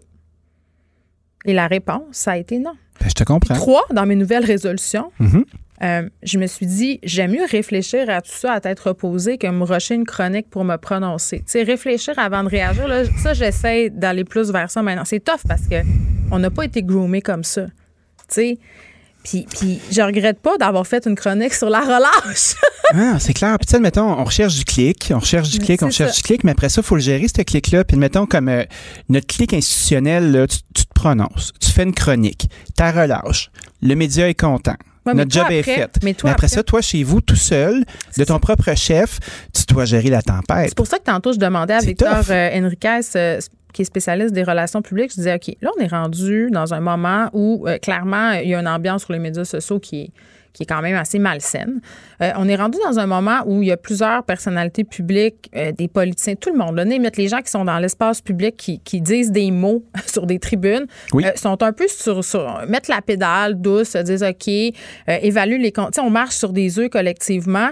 Jusqu'à quel point c'est pas la responsabilité des entreprises médiatiques, des employeurs, tout ça, de- de- d'encadrer, d'accompagner leur tête d'affiche là-dedans? Ben, Parce que c'est pas normal que tu t'en retournes chez vous. Parce que si c'est vrai que ça vient avec le métier, parce que c'est tout le temps ça qu'on nous dit, là. Mhm. Ah, ça vient avec, t'as bien pas à quoi dur, endurcis-toi. bloque-les. Occupe-toi-en pas. OK. Ouais, ben en même temps, oui, parce que qui sont ces gens, tu euh, j'écoutais ce matin euh, Guillaume Lepage là, euh, à la radio dans un autre poste, tu sais, Il parce que Paul moi, moi j'écoute ça, j'écoute, euh, j'écoute encore Paul, tu sais. Puis euh, j'aimais bien l'analogie de t'as pas de t'as pas de photo, t'as pas un vrai nom, tu dis de la merde. Oui, t'as d'off. Ouais, t'es une personne qui existe pas. Mais tu sais, on les lit, puis on est des humains, puis tout ça. Moi, je me demande si on n'est pas en train de retrouver euh, l'envie de s'informer dans des, des organes plus officiels. Ben moi, ça me redonne. Parce que, parce que je me sens dans une espèce de chat room des fois des années 90 où les gens disent de la merde en circuit fermé. Puis moi, Facebook, là, ça m'intéresse plus du tout. Je m'en sers encore un petit peu. Euh, j'aime pas le narratif qu'il y a là. J'aime pas la façon que l'information ça me flatte dans le sens du poil. Euh, j'aime pas freaker sur le fait que j'ai regardé un cadran dans un catalogue puis qu'il se retrouve dans mon téléphone. Mais attends, je trouve ça intéressant ce que tu as dit. Je suis j'y crois plus. J'aime pas que l'info me flatte dans le sens du poil. Puis ça, je Oui. pense que le risque en ce moment, le plus gros risque, il est là. Euh, parce que, un, ça fait deux affaires, l'algorithme de Facebook. Euh, c'est que, un, tu vois beaucoup les interventions des gens qui sont dans ton cercle, donc habituellement qui pensent comme toi. Tout à fait. Deux, euh, les polémiques sont très amplifiées à cause de cet algorithme-là, parce que là, OK, tu vois un statut passé d'une personne qui critique une affaire. euh, vu qu'on est dans la même chambre d'écho, ben euh, logiquement, si ça a fâché cette personne-là, ça va fâcher d'autres personnes. Fait que t'as- là, tu regardes ça, tu es chez vous, puis tu as l'impression que c'est une grosse affaire. Puis là, tu appelles ta mère à Rodden, puis elle fait Hein? Quoi? Pas vu ça. Ben, euh, tu vois comment on démantèle un médias message plus officiel? Mais on participe à ça. Parce Clairement. qu'on fait des nouvelles avec ce qui se passe sur les médias sociaux. Ben oui, on, on, en parle. là, là. C'est insignifiant l'histoire du pâté chinois. C'est le fun parce que c'est vendredi. Puis tu sais, moi je veux pas. Je suis un chef cuisinier, puis on parle de cuisine, puis c'est toujours drôle. Tu sais, moi je me suis retrouvé il y a quelques années au cœur d'une autre polémique qui s'appelait le pudding Oh, Schumergate. Dani, je m'en rappelle. C'était savoureux. C'était incroyable. Je me- puis, tu sais, je m'en- cirque. je m'en suis délectée. Je suis désolée. Ah, puis il y avait plein de monde un peu déséquilibré mentalement qui disait euh, que j'avais volé la recette. Oui, parce que bon, il y avait une madame explique un peu, française, là, euh, elle était tellement en crise après moi, là. Elle criait plagiat, elle, elle m'envoyait des trucs en caps lock. Personne l'écoutait. Ça a duré des semaines. À un moment donné, je l'ai pogné. Je dis, madame. Attends, il faut expliquer pour les gens qui n'écoutaient Oui. pas l'émission de Catherine Perrin. Là, euh, t'étais avec Caroline Dumais, euh, Dumas. Dumais, Oui. pardon, euh, fondatrice de Soup Soup, qui t'accusait entre guillemets. Je vais mettre des gros guillemets parce que, écoute, je pense que les gens ont fait quelque chose de gros avec ça, là, d'avoir Il y un a eu peu. du fun avec ça. Ben, c'était quand même plaisant. C'était pas triste. Moi, je me suis dessus. J'ai rien dit. Il t'a- il- elle t'accusait, entre guillemets, d'avoir un peu copié sa recette de pudding chômeur qui appartient, à mon sens, au patrimoine québécois. Mais elle avait raison sur le fond, par exemple, parce que la formulation de la recette, euh, qui était une recette qu'elle avait fait à la Distasio, qui avait été faite par Josée Robitaille, qui est une styliste puis une cuisinière exceptionnelle, qui travaillait à faire la rédaction de recettes. Ouais. Cette recette-là, moi, m'avait été passée par un de mes employés. On l'avait gardée parce que c'était une bonne recette, on ne savait pas d'où elle venait. Puis ça. après ça, on a pris cette recette-là. On l'a publiée. euh, Julian Armstrong m'a demandé ma recette de pudding chômeur. J'ai demandé à, à la personne qui avait les recettes d'envoyer ça. Sais, mon adjointe à l'époque. Elle s'est retrouvée en anglais. Caroline était en beau calvaire. Puis elle m'a embouché dans une émission où je m'attendais à rien. Personne que je connais, que j'aime et que j'aime encore. Puis on a un Mais c'est rapport drôle, très euh, cordial. c'est-. Là, tu fais comme... Ouais, mais c'est ça, mais on s'est parlé pas par parlé après. avant. Non, c'est ça. J'ai fait, hey, t'as mon numéro, qu'est-ce que t'as fait là? Puis par la suite, tout le monde s'est emporté, puis euh, garde, ça s'est réglé, puis c'était pas compliqué, puis c'était Ben, pas la fin du monde. Si cette histoire-là, c'était quand ça? Ça, ça fait peut-être 5-6 ans. Peut-être plus que ça, Si même. ça arrivait le 19 février 2021, est-ce que tu penses qu'il pourrait avoir des répercussions sur euh, la façon dont les gens te perçoivent? Moi, euh, je m'entorche. Ben honnêtement, j'en ai rien à foutre. Moi, je suis, euh, je suis un entrepreneur, je suis un cuisinier, je ne sauve pas de vie. Je me donne à avoir une opinion sur certaines choses. Non, mais est-ce que tu aurais pu être cancellé? Parce que Cancellé par qui? Ben, je sais pas, mais tu sais, ça va loin, là. Je t'entendais euh, dans des entrevues avant, Dani, dire, ben moi, quand j'avais mon resto à Sherbrooke puis que je buvais, j'étais bien élevé avec mes employés. Tout à là. fait, ben ouais, à l'époque. cet été, il y a eu un mouvement de dénonciation Oui. euh, dans le milieu de la restauration pour des comportements toxiques. T'aurais pu te ramasser là. J'aurais pu, mais sais-tu quoi? Ça me fait comme pas peur, moi, parce que euh, des fois, l'intelligence collective, là, ça dure deux minutes. L'intelligence euh, collective euh, dure pas deux minutes. Non, mais tu sais, tu te retrouves avec euh, une espèce de mouvement, là. Puis ça, ça prend deux jours, puis il y a une autre affaire qui arrive, puis c'est fini, puis ça fait chier sur le coup. Puis j'ai pas été à l'abri de certaines tempêtes, tu sais, où tu te retrouves, ah, tu dois le faire, mais à un moment donné, faut relativiser. Effectivement, l'avatar avec la tête d'œuf qui se crosse dans le sol de ses parents à 32 ans, là, tu t'en fous. Moi, je m'en sac. Moi, j'appelle ça la caverne à crosse maintenant. La caverne à crosse. Le ouais, avec Masturbin. Crosse au land. Ouais, euh, avec Masturbin Crossfort qui est là dans le sous-sol en train d'officier. Non, mais c'est triste parce que c'est triste, on, on rit de mais- ces gens-là puis on est en train de les Je ris diminuer. pas d'eux, mais- je suis tanné. Ben moi aussi, Ils sont je suis pas polis. Mais il y a, ouais, mais il y a une- derrière ça, il y a des gens en détresse psychologique. là. Il y a des gens qui sont, qui sont en pro- ils ont des profonds problèmes. Il faut s'en occuper de ce monde-là. Oui, il faut s'en occuper, mais tu sais, moi, je trouve qu'on a perdu un grand respect des institutions. Tu sais, mettons, quand t'appelles ton premier ministre, hey, le go, t'es un de trou de cul. Hey, t'es-tu allé voir les moi, je suis commentaires? pas capable de dire ça. Moi, euh, je peux pas, je suis pas commentaires- capable. Les commentaires, euh, quand il fait des points de presse, même si c'est modéré, là, c'est. c'est- Mais ça n'a pas de sens. C'est un véritable shit show. Puis, euh, Tu sais, ces gens-là servent. Puis les commentaires en dessous des articles de journaux, puis tu sais, tu te dis, bon, euh, on, on va lire les commentaires en dessous Ah. des articles sur le Journal de Montréal, euh, c'est une chose. Tu vas lire les commentaires en la presse, c'est une chose. Puis tu sais, là, tu fais, tu vas lire les commentaires euh, du devoir, tu sais, puis tu sais, honnêtement, c'est souvent là le pire. Moi, ça me fait capoter. Ça me fait capoter. Mais on dirait que c'est comme vouloir se rouler dans le caca aussi d'aller lire ça. Moi, j'ai pas envie. J'ai pas envie de, de considérer qu'il existe. Des fois, Fred me, me challenge là-dessus parce que je sais pas pourquoi, mais des fois, avant de me coucher, je vais lire les commentaires, puis ça, Oh. ça me met dans des états. Euh, Mais c'est- c'est- euh, de, de- en tout cas, je- ouais, ça dépend. Mais tu sais, décence humaine, euh, politesse, euh, respecter les institutions. C'est niaiseux, hein? Ça a l'air super ringard comme truc, mais il me semble que c'est de base. Mon oncle Danny. Tu sais, on élève des enfants, euh, on veut qu'ils se débrouillent bien dans les codes, dans la vie. Mais ça, c'est capoté. Les Puis gens qui t'envoient, excuse-moi, les C'est gens qui t'envoient les pires insanités, là. Oui. Tu sais, ma tabarnak, mode violé, tu mérites un pénis d'un fesse. Je m'excuse en tout le monde, mais c'est quand même des vraies C'est choses. des choses que toi, tu C'est reçois, puis on le sait que tu les re- reçois. C'est des choses que je reçois pour C'est vrai. là. terrible. Je parle pas juste mal pour le fun. Là. Non, non. Tu Ça, c'est ma job, ça. Tu vas voir les gens, sur- tu vas voir le profil sur Facebook, puis ah ouais, c'est Kevin qui est posé avec ses trois enfants, euh, souriant devant sa maison. Frédéric, sa, sa belle ou blonde. Julie? Oui, tout le monde. Ben oui, puis on- ils semblent normaux, puis après ça, c'est quoi? C'est un endroit. 11h30, à 11h30, bien fâché, c'est ça qu'il fait dans, dans, dans sa caverne. Ouais. Puis après ça, on s'empêche de parler parce que ces gens-là, ils Mais se tu, tu ramassent. dis que c'est Julie. euh, il y a beaucoup moins de, de femmes. Il y a moins de Julie que il y a de. moins de femmes qui J'essayais de, de- de sortir de Kevin avec un accent. Oui, je le sais, parce que le- là, le- Kevin, c'est rendu un nom qu'on sert. Il est ostracisé, Kevin. Pas gentil. Lâchez-le. Il y a eu des documentaires là-dessus. là, Maxence m'écrit. Maxence? Ah, ben oui. Tristan, OK? Tristan, ben oui. Tristan, ça, ça. C'est des beaux noms nobles. Ouais, c'est des noms nobles qui peuvent péricliter, effectivement. Tristan s'est égaré, notre enfant. Notre ça. petit Mais- prince s'est perdu. Mais écoute, euh, on n'a pas de solution pour vous autres après-midi. On Non, mais moi, je pense que le pudding, euh, pas le pudding sur mer, là, mais le le. pâté chinois, peux-tu le faire comme le pâté chinois, là, c'est du shepherd's pie, c'est du hachis parmentier. Euh, Il y a une histoire qui est pas Relax, claire. pâté chinois, c'est steak, bedlin, patate. Ouais, mais je veux dire, c'est le même véhicule. Hey, ça s'est bâti sur le sang des gens qui ont été exploités à faire nos chemins de fer. C'est même pas vrai, ça. Jean-Pierre Yes! A dit que c'était pas vrai. Yes, sir. Ouais, c'est ça vient de China Main. Il y a des gens qui disent que l'exode canadien-français au début de la révolution industrielle. Je suis bien contente. Aurait fait ça. Je vais pouvoir dire ça à ma fille parce qu'elle voulait plus qu'on en mange. Ah ben oui, le, le pâté de l'exploitation, toi. C'est ça, j'étais là, La- comme toi, là. la honte rouge. Mets du ketchup. Bonne fin de semaine. Salut. Vous écoutez Geneviève Peterson. Cube Radio. Le, le commentaire de Olivier Primo, un entrepreneur pas comme les autres. Ah, le thème de l'émission aujourd'hui, euh, je pense que c'est polémie. Et là, euh, ben oui, Olivier Primo euh, est là et au cœur de plusieurs polémiques depuis, Ah. depuis ta naissance, Olivier. Écoute. Est-ce qu'on a perdu Olivier? Ah non, tant que t'es là encore. Non, je non, non, je t'entendais suis plus. très là. Écoute, Très euh, là, mon chum est euh, jumpé quand il a vu euh, le reportage du bureau d'enquête sur. Le bureau sur- d'enquête, j'ai adoré qu'ils met- qu'ils mettent ça dans le bureau d'enquête. Ben, ils ont fait une enquête sur toi. Écoute, là, je veux, je veux qu'on se parle de cet article-là qui est paru là, sur tes pertes financières pendant la COVID parce que ça va nous amener à parler de notre relation, nous, les Québécois, avec l'argent. Oui. Là, le titre, c'est que tu as perdu un million pendant la pandémie, mais là, moi, ce que je comprends, c'est, puis je pense que les gens, euh, c'est important qu'ils comprennent, c'est pas toi qui as perdu un million, c'est tes compagnies. Là. C'est ma compagnie d'événementiel. J'ai plusieurs une- compagnies. Je veux, je veux juste euh, remettre toutes les choses en perspective. C'est plus d'un million de dollars qui est écrit. Fait que pour les gens qui me disent t'as perdu un million, non, non, c'est plus d'un million de dollars.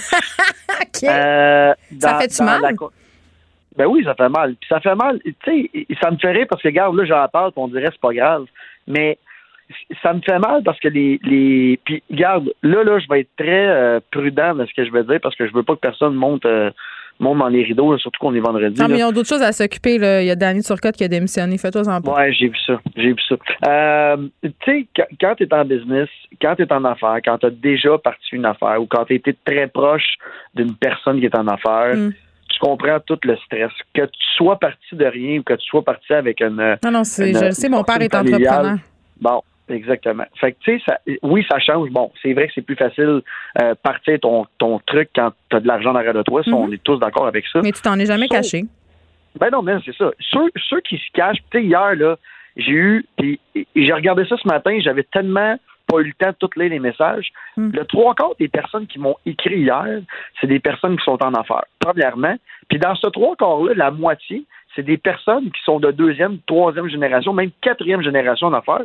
Et sais-tu qu'est-ce qu'ils me disaient? Ben. Ils me disaient, on est gêné de dire que on est les successeurs de.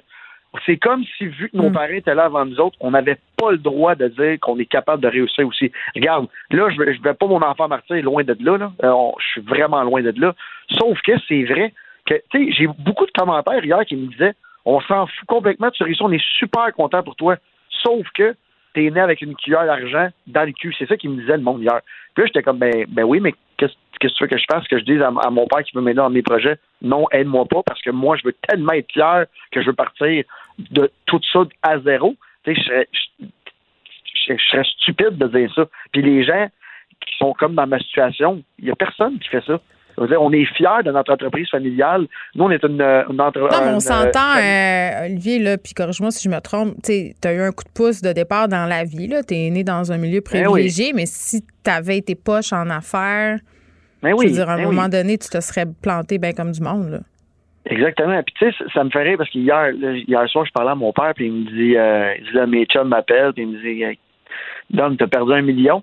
Il dit non, non, c'est, la compagnie Olivier qui a Ouais. perdu un million, puis il s'arrête Mais tu sais, avec ses. En même temps, tu parles de ça euh, de façon très débonnaire, puis je, tu, tu, tu, l'as dit là, que tu as trouvé ça euh, difficile. En même temps, euh, bon, dans l'article du, du Journal de Montréal, je veux qu'on revienne sur le segment où. ben, c'est parce que là, tu as des fournisseurs qui disent qu'ils sont pas payés, puis qui sont fâchés de te voir te, te pavaner sur Instagram, par exemple, en Ferrari. Oui. Puis ça fâche le monde. C'est sûr que tu as l'air d'un petit baveux. Ben, tu sais, il faut, faut comprendre le contexte aussi. Bon, probablement, c'est pas écrit ça dans l'article. là. C'est, c'est le, on, on me ramène encore l'histoire de, de, de, de, mon commanditaire de véhicule de, de Ferrari de cet été. Là. C'est deux, deux articles mélangés en un. Euh, tu sais, le, le, le- tout- tous les fournisseurs dans l'événementiel. Là, l'événementiel, je regroupe la restauration, les petits cafés, les ciné, tout, tout, tous les trucs. Là. Tout le monde a énormément de misère, premièrement, à se faire payer. Et deuxièmement, c'est parce que les fournisseurs, en ce moment, là, le gros problème, là, puis là, je vais, je vais donner moi comme exemple. Tu sais, mes fournisseurs, moi, ça fait déjà six ans que je travaille avec eux autres dans l'événementiel. Je suis un très, très gros client au- au, euh, dans l'événementiel au Québec pour tous ces fournisseurs-là. Ces fournisseurs-là, là, ils veulent pas, ils, comprennent que j'ai beaucoup de misère. Ceux qui sont en affaires depuis longtemps comprennent que c'est ma compagnie d'événementiel qui a eu de la misère à les payer parce que là, c'est pas de la misère, c'est qu'il y a eu de la misère à payer. C'est fait. Euh, j'ai, presque tout fait, euh, tout, tout payé mes, mes, mes fournisseurs dans, dans cette branche-là. Euh, c'est compliqué d'avoir un roulement d'argent dans l'événementiel quand tout est arrêté. Il faut savoir que quand tu commences un événement, c'est une préparation 6 à 7 mois d'avance. Fait que l'expression en, en affaires, on appelle du burn rate, qui est l'argent que tu dépenses avant ton événement, est gigantesque. Fait que, exemple très concret, puis tu sais que je, je me cache pas, puis je suis pas gêné de parler d'argent. Mais vas-y. Pour mon métro, Ça métro, fait du bien, c'est rare. Ben, mon métro, métro, mon festival, ça me coûte entre 5 et 600 000 juste en staff avant d'ouvrir les portes. Fait que là, là, je l'ai tout dépensé. Puis là, rendu à l'événement, ben, un mois avant, je me fais dire, on ferme. Bon, là, déjà, là, je suis dans le taux de 500 000. On s'entend. Euh, j'ai donné des dépôts à des trucs. Euh, j'ai, mais tu sais, il y a des compagnies qui m'avaient déjà fourni des, des euh, comment je pourrais ça, des, des services qu'il fallait que je paye. J'avais envoyé plus de 2 millions de dollars US à mes artistes. Ça m'a pris 6 mois de me faire rembourser. Puis, tu sais, il faut comprendre, il y, a, il y a une différence entre le moi, le Olivier Primo, ma personne, et ma compagnie. Et dans toutes mes compagnies, j'ai des partenaires. Fait que dans mes boissons, j'ai des partenaires. Dans l'événementiel, j'ai des partenaires. C'est Ouais, sûr mais que on c'est moi le associe tout le temps, tu sais, mettons, Ben oui. euh, tu sais, Caroline Néron, c'était pas elle qui a fait faillite personnellement, c'est sa compagnie, mais ce qu'on, retient, euh, parce qu'on on- on manque un peu de connaissance, on, on- on attribue ça toujours euh, à la personne, mais je trouve que ça révèle, euh, parce que bon, tu gosses bien des gens, puis t'affiches un train de vie face sur les médias sociaux. On a comme une relation un peu amour-haine avec les gens qui réussissent au Québec, puis je te dirais une relation amour-haine, mais plus euh, de jalousie, là, parce que d'un côté, on envie ça.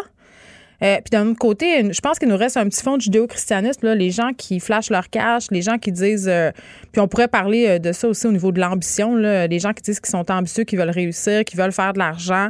C'est comme si c'était des gens qui avaient des mauvaises valeurs. Mais tu sais, en même temps, et, je vais te dire bien franchement, avec les années, c'est de vraiment, c'est de moins en moins pire. Ouais, parce qu'on est, tous peut-être plus en contact avec la culture américaine?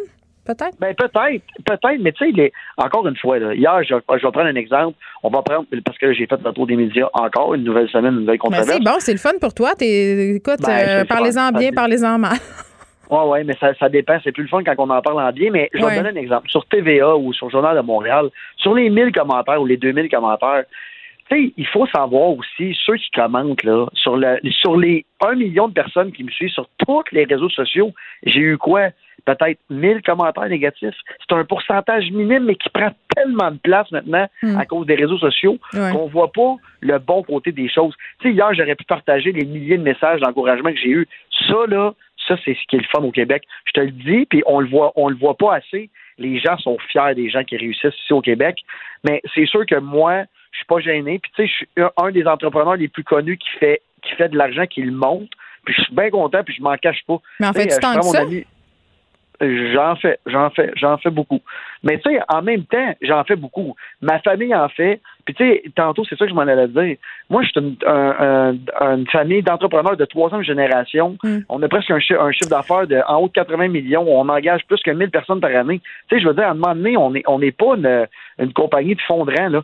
Fait tu sais, on a le droit de réussir, puis moi, je suis fier. Ah, mais là, ben, je comprends, mais là, en même temps, dans la situation incertaine dans laquelle on est, pourquoi tu vends pas tout ça, le Beach Club? Ben, j'ai pas besoin de vendre tout ça. Puis, tu sais, encore une fois, l'autre truc aussi, c'est parce que je suis une personnalité connue, puis pour ceux qui me connaissent, savent que je paye jusqu'à la dernière somme. Bon, là, ramène-moi pas l'affaire du 5$, là, ça, c'est. Non, non, on est, là, on est passé à nos dossiers. Je, je, le sais, mais je l'ai encore eu hier. Tu sais, j'aurais pu juste faire faillite dans cette compagnie-là, puis payer personne.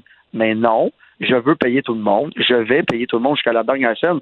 Parce qu'en affaires, il faut comprendre que c'est pas parce qu'une de tes entreprises fait faillite que toi, tu fais faillite. Donald Trump en est le meilleur. Non, mais il y a beaucoup d'entrepreneurs qui ont des faillites à leur actif. Ça fait ben presque partie du processus à 100% Puis en ce moment, là, des faillites, là, ils en pètent à toutes les semaines. Puis attends, là, quand les subventions vont arriver, vont arrêter. Là. Je vais donner un exemple. J'ai quelqu'un dans ma famille qui est un énorme distributeur euh, euh, dans la distribution alimentaire au Québec. Hmm. Puis il fournit en haut de 600 petits restaurants et cafés. Il y a encore le trois quarts qui n'ont pas payé. Ça fait plus d'un an. Hmm. Là, tu sais, c'est ça que je te dis. Fait que moi, je suis une personnalité connue, c'est correct, puis euh, je fais face à la musique comme d'habitude, comme d'habitude, mais lui, il va se faire, puis la vraie expression dans, le monde des affaires, il va se faire péter des faillites d'en face comme, euh, comme du popcorn dans un micro-ondes, Puis il s'en attend. Lui, tous ces revenus-là qu'il n'a pas collectés, il les a mis d'imperte. Puis il dit si j'en collecte 10 ça va être beau.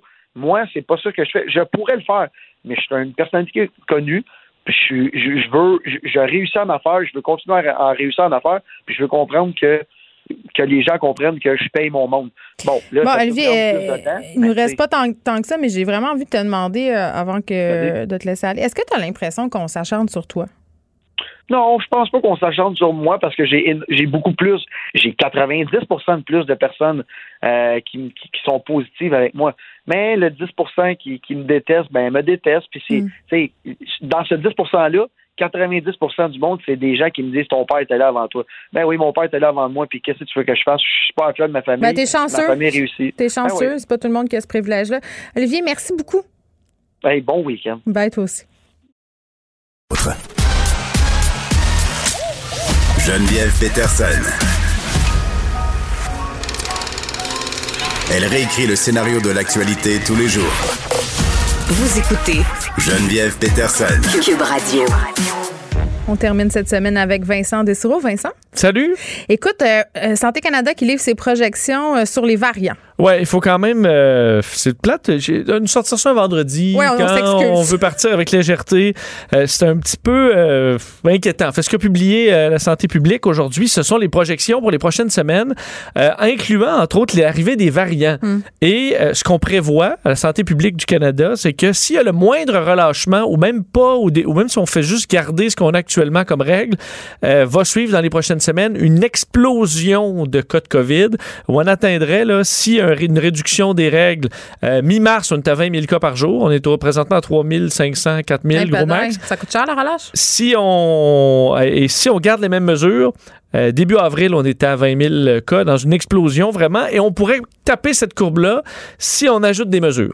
Là où je veux quand même nuancer, c'est que j'ai l'impression que la majorité, quand on dit là, préserver les mesures ou euh, alléger les mesures, c'est parce qu'eux parlent à la grandeur du Canada. Au. Québec, on a déjà les mesures les plus sévères.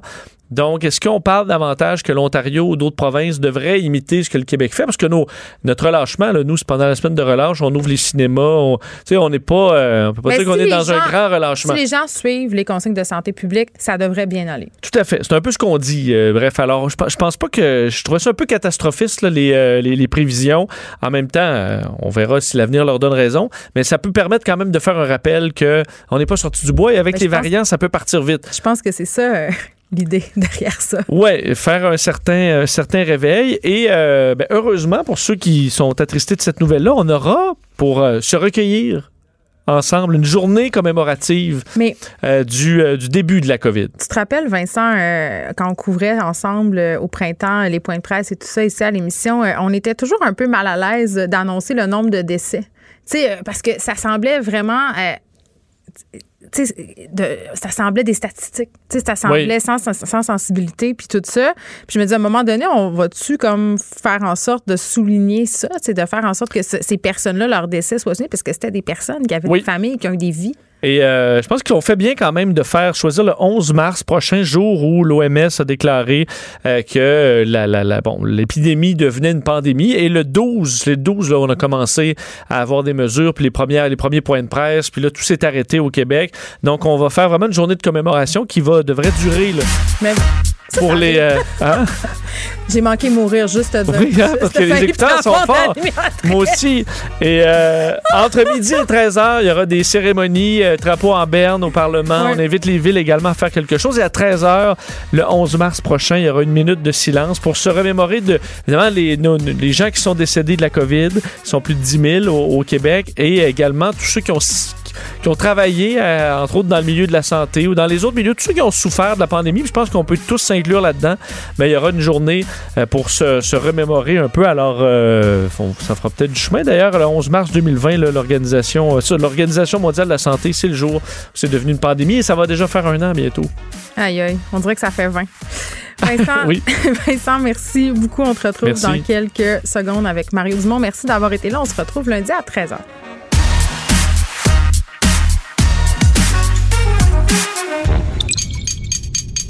Cube Radio.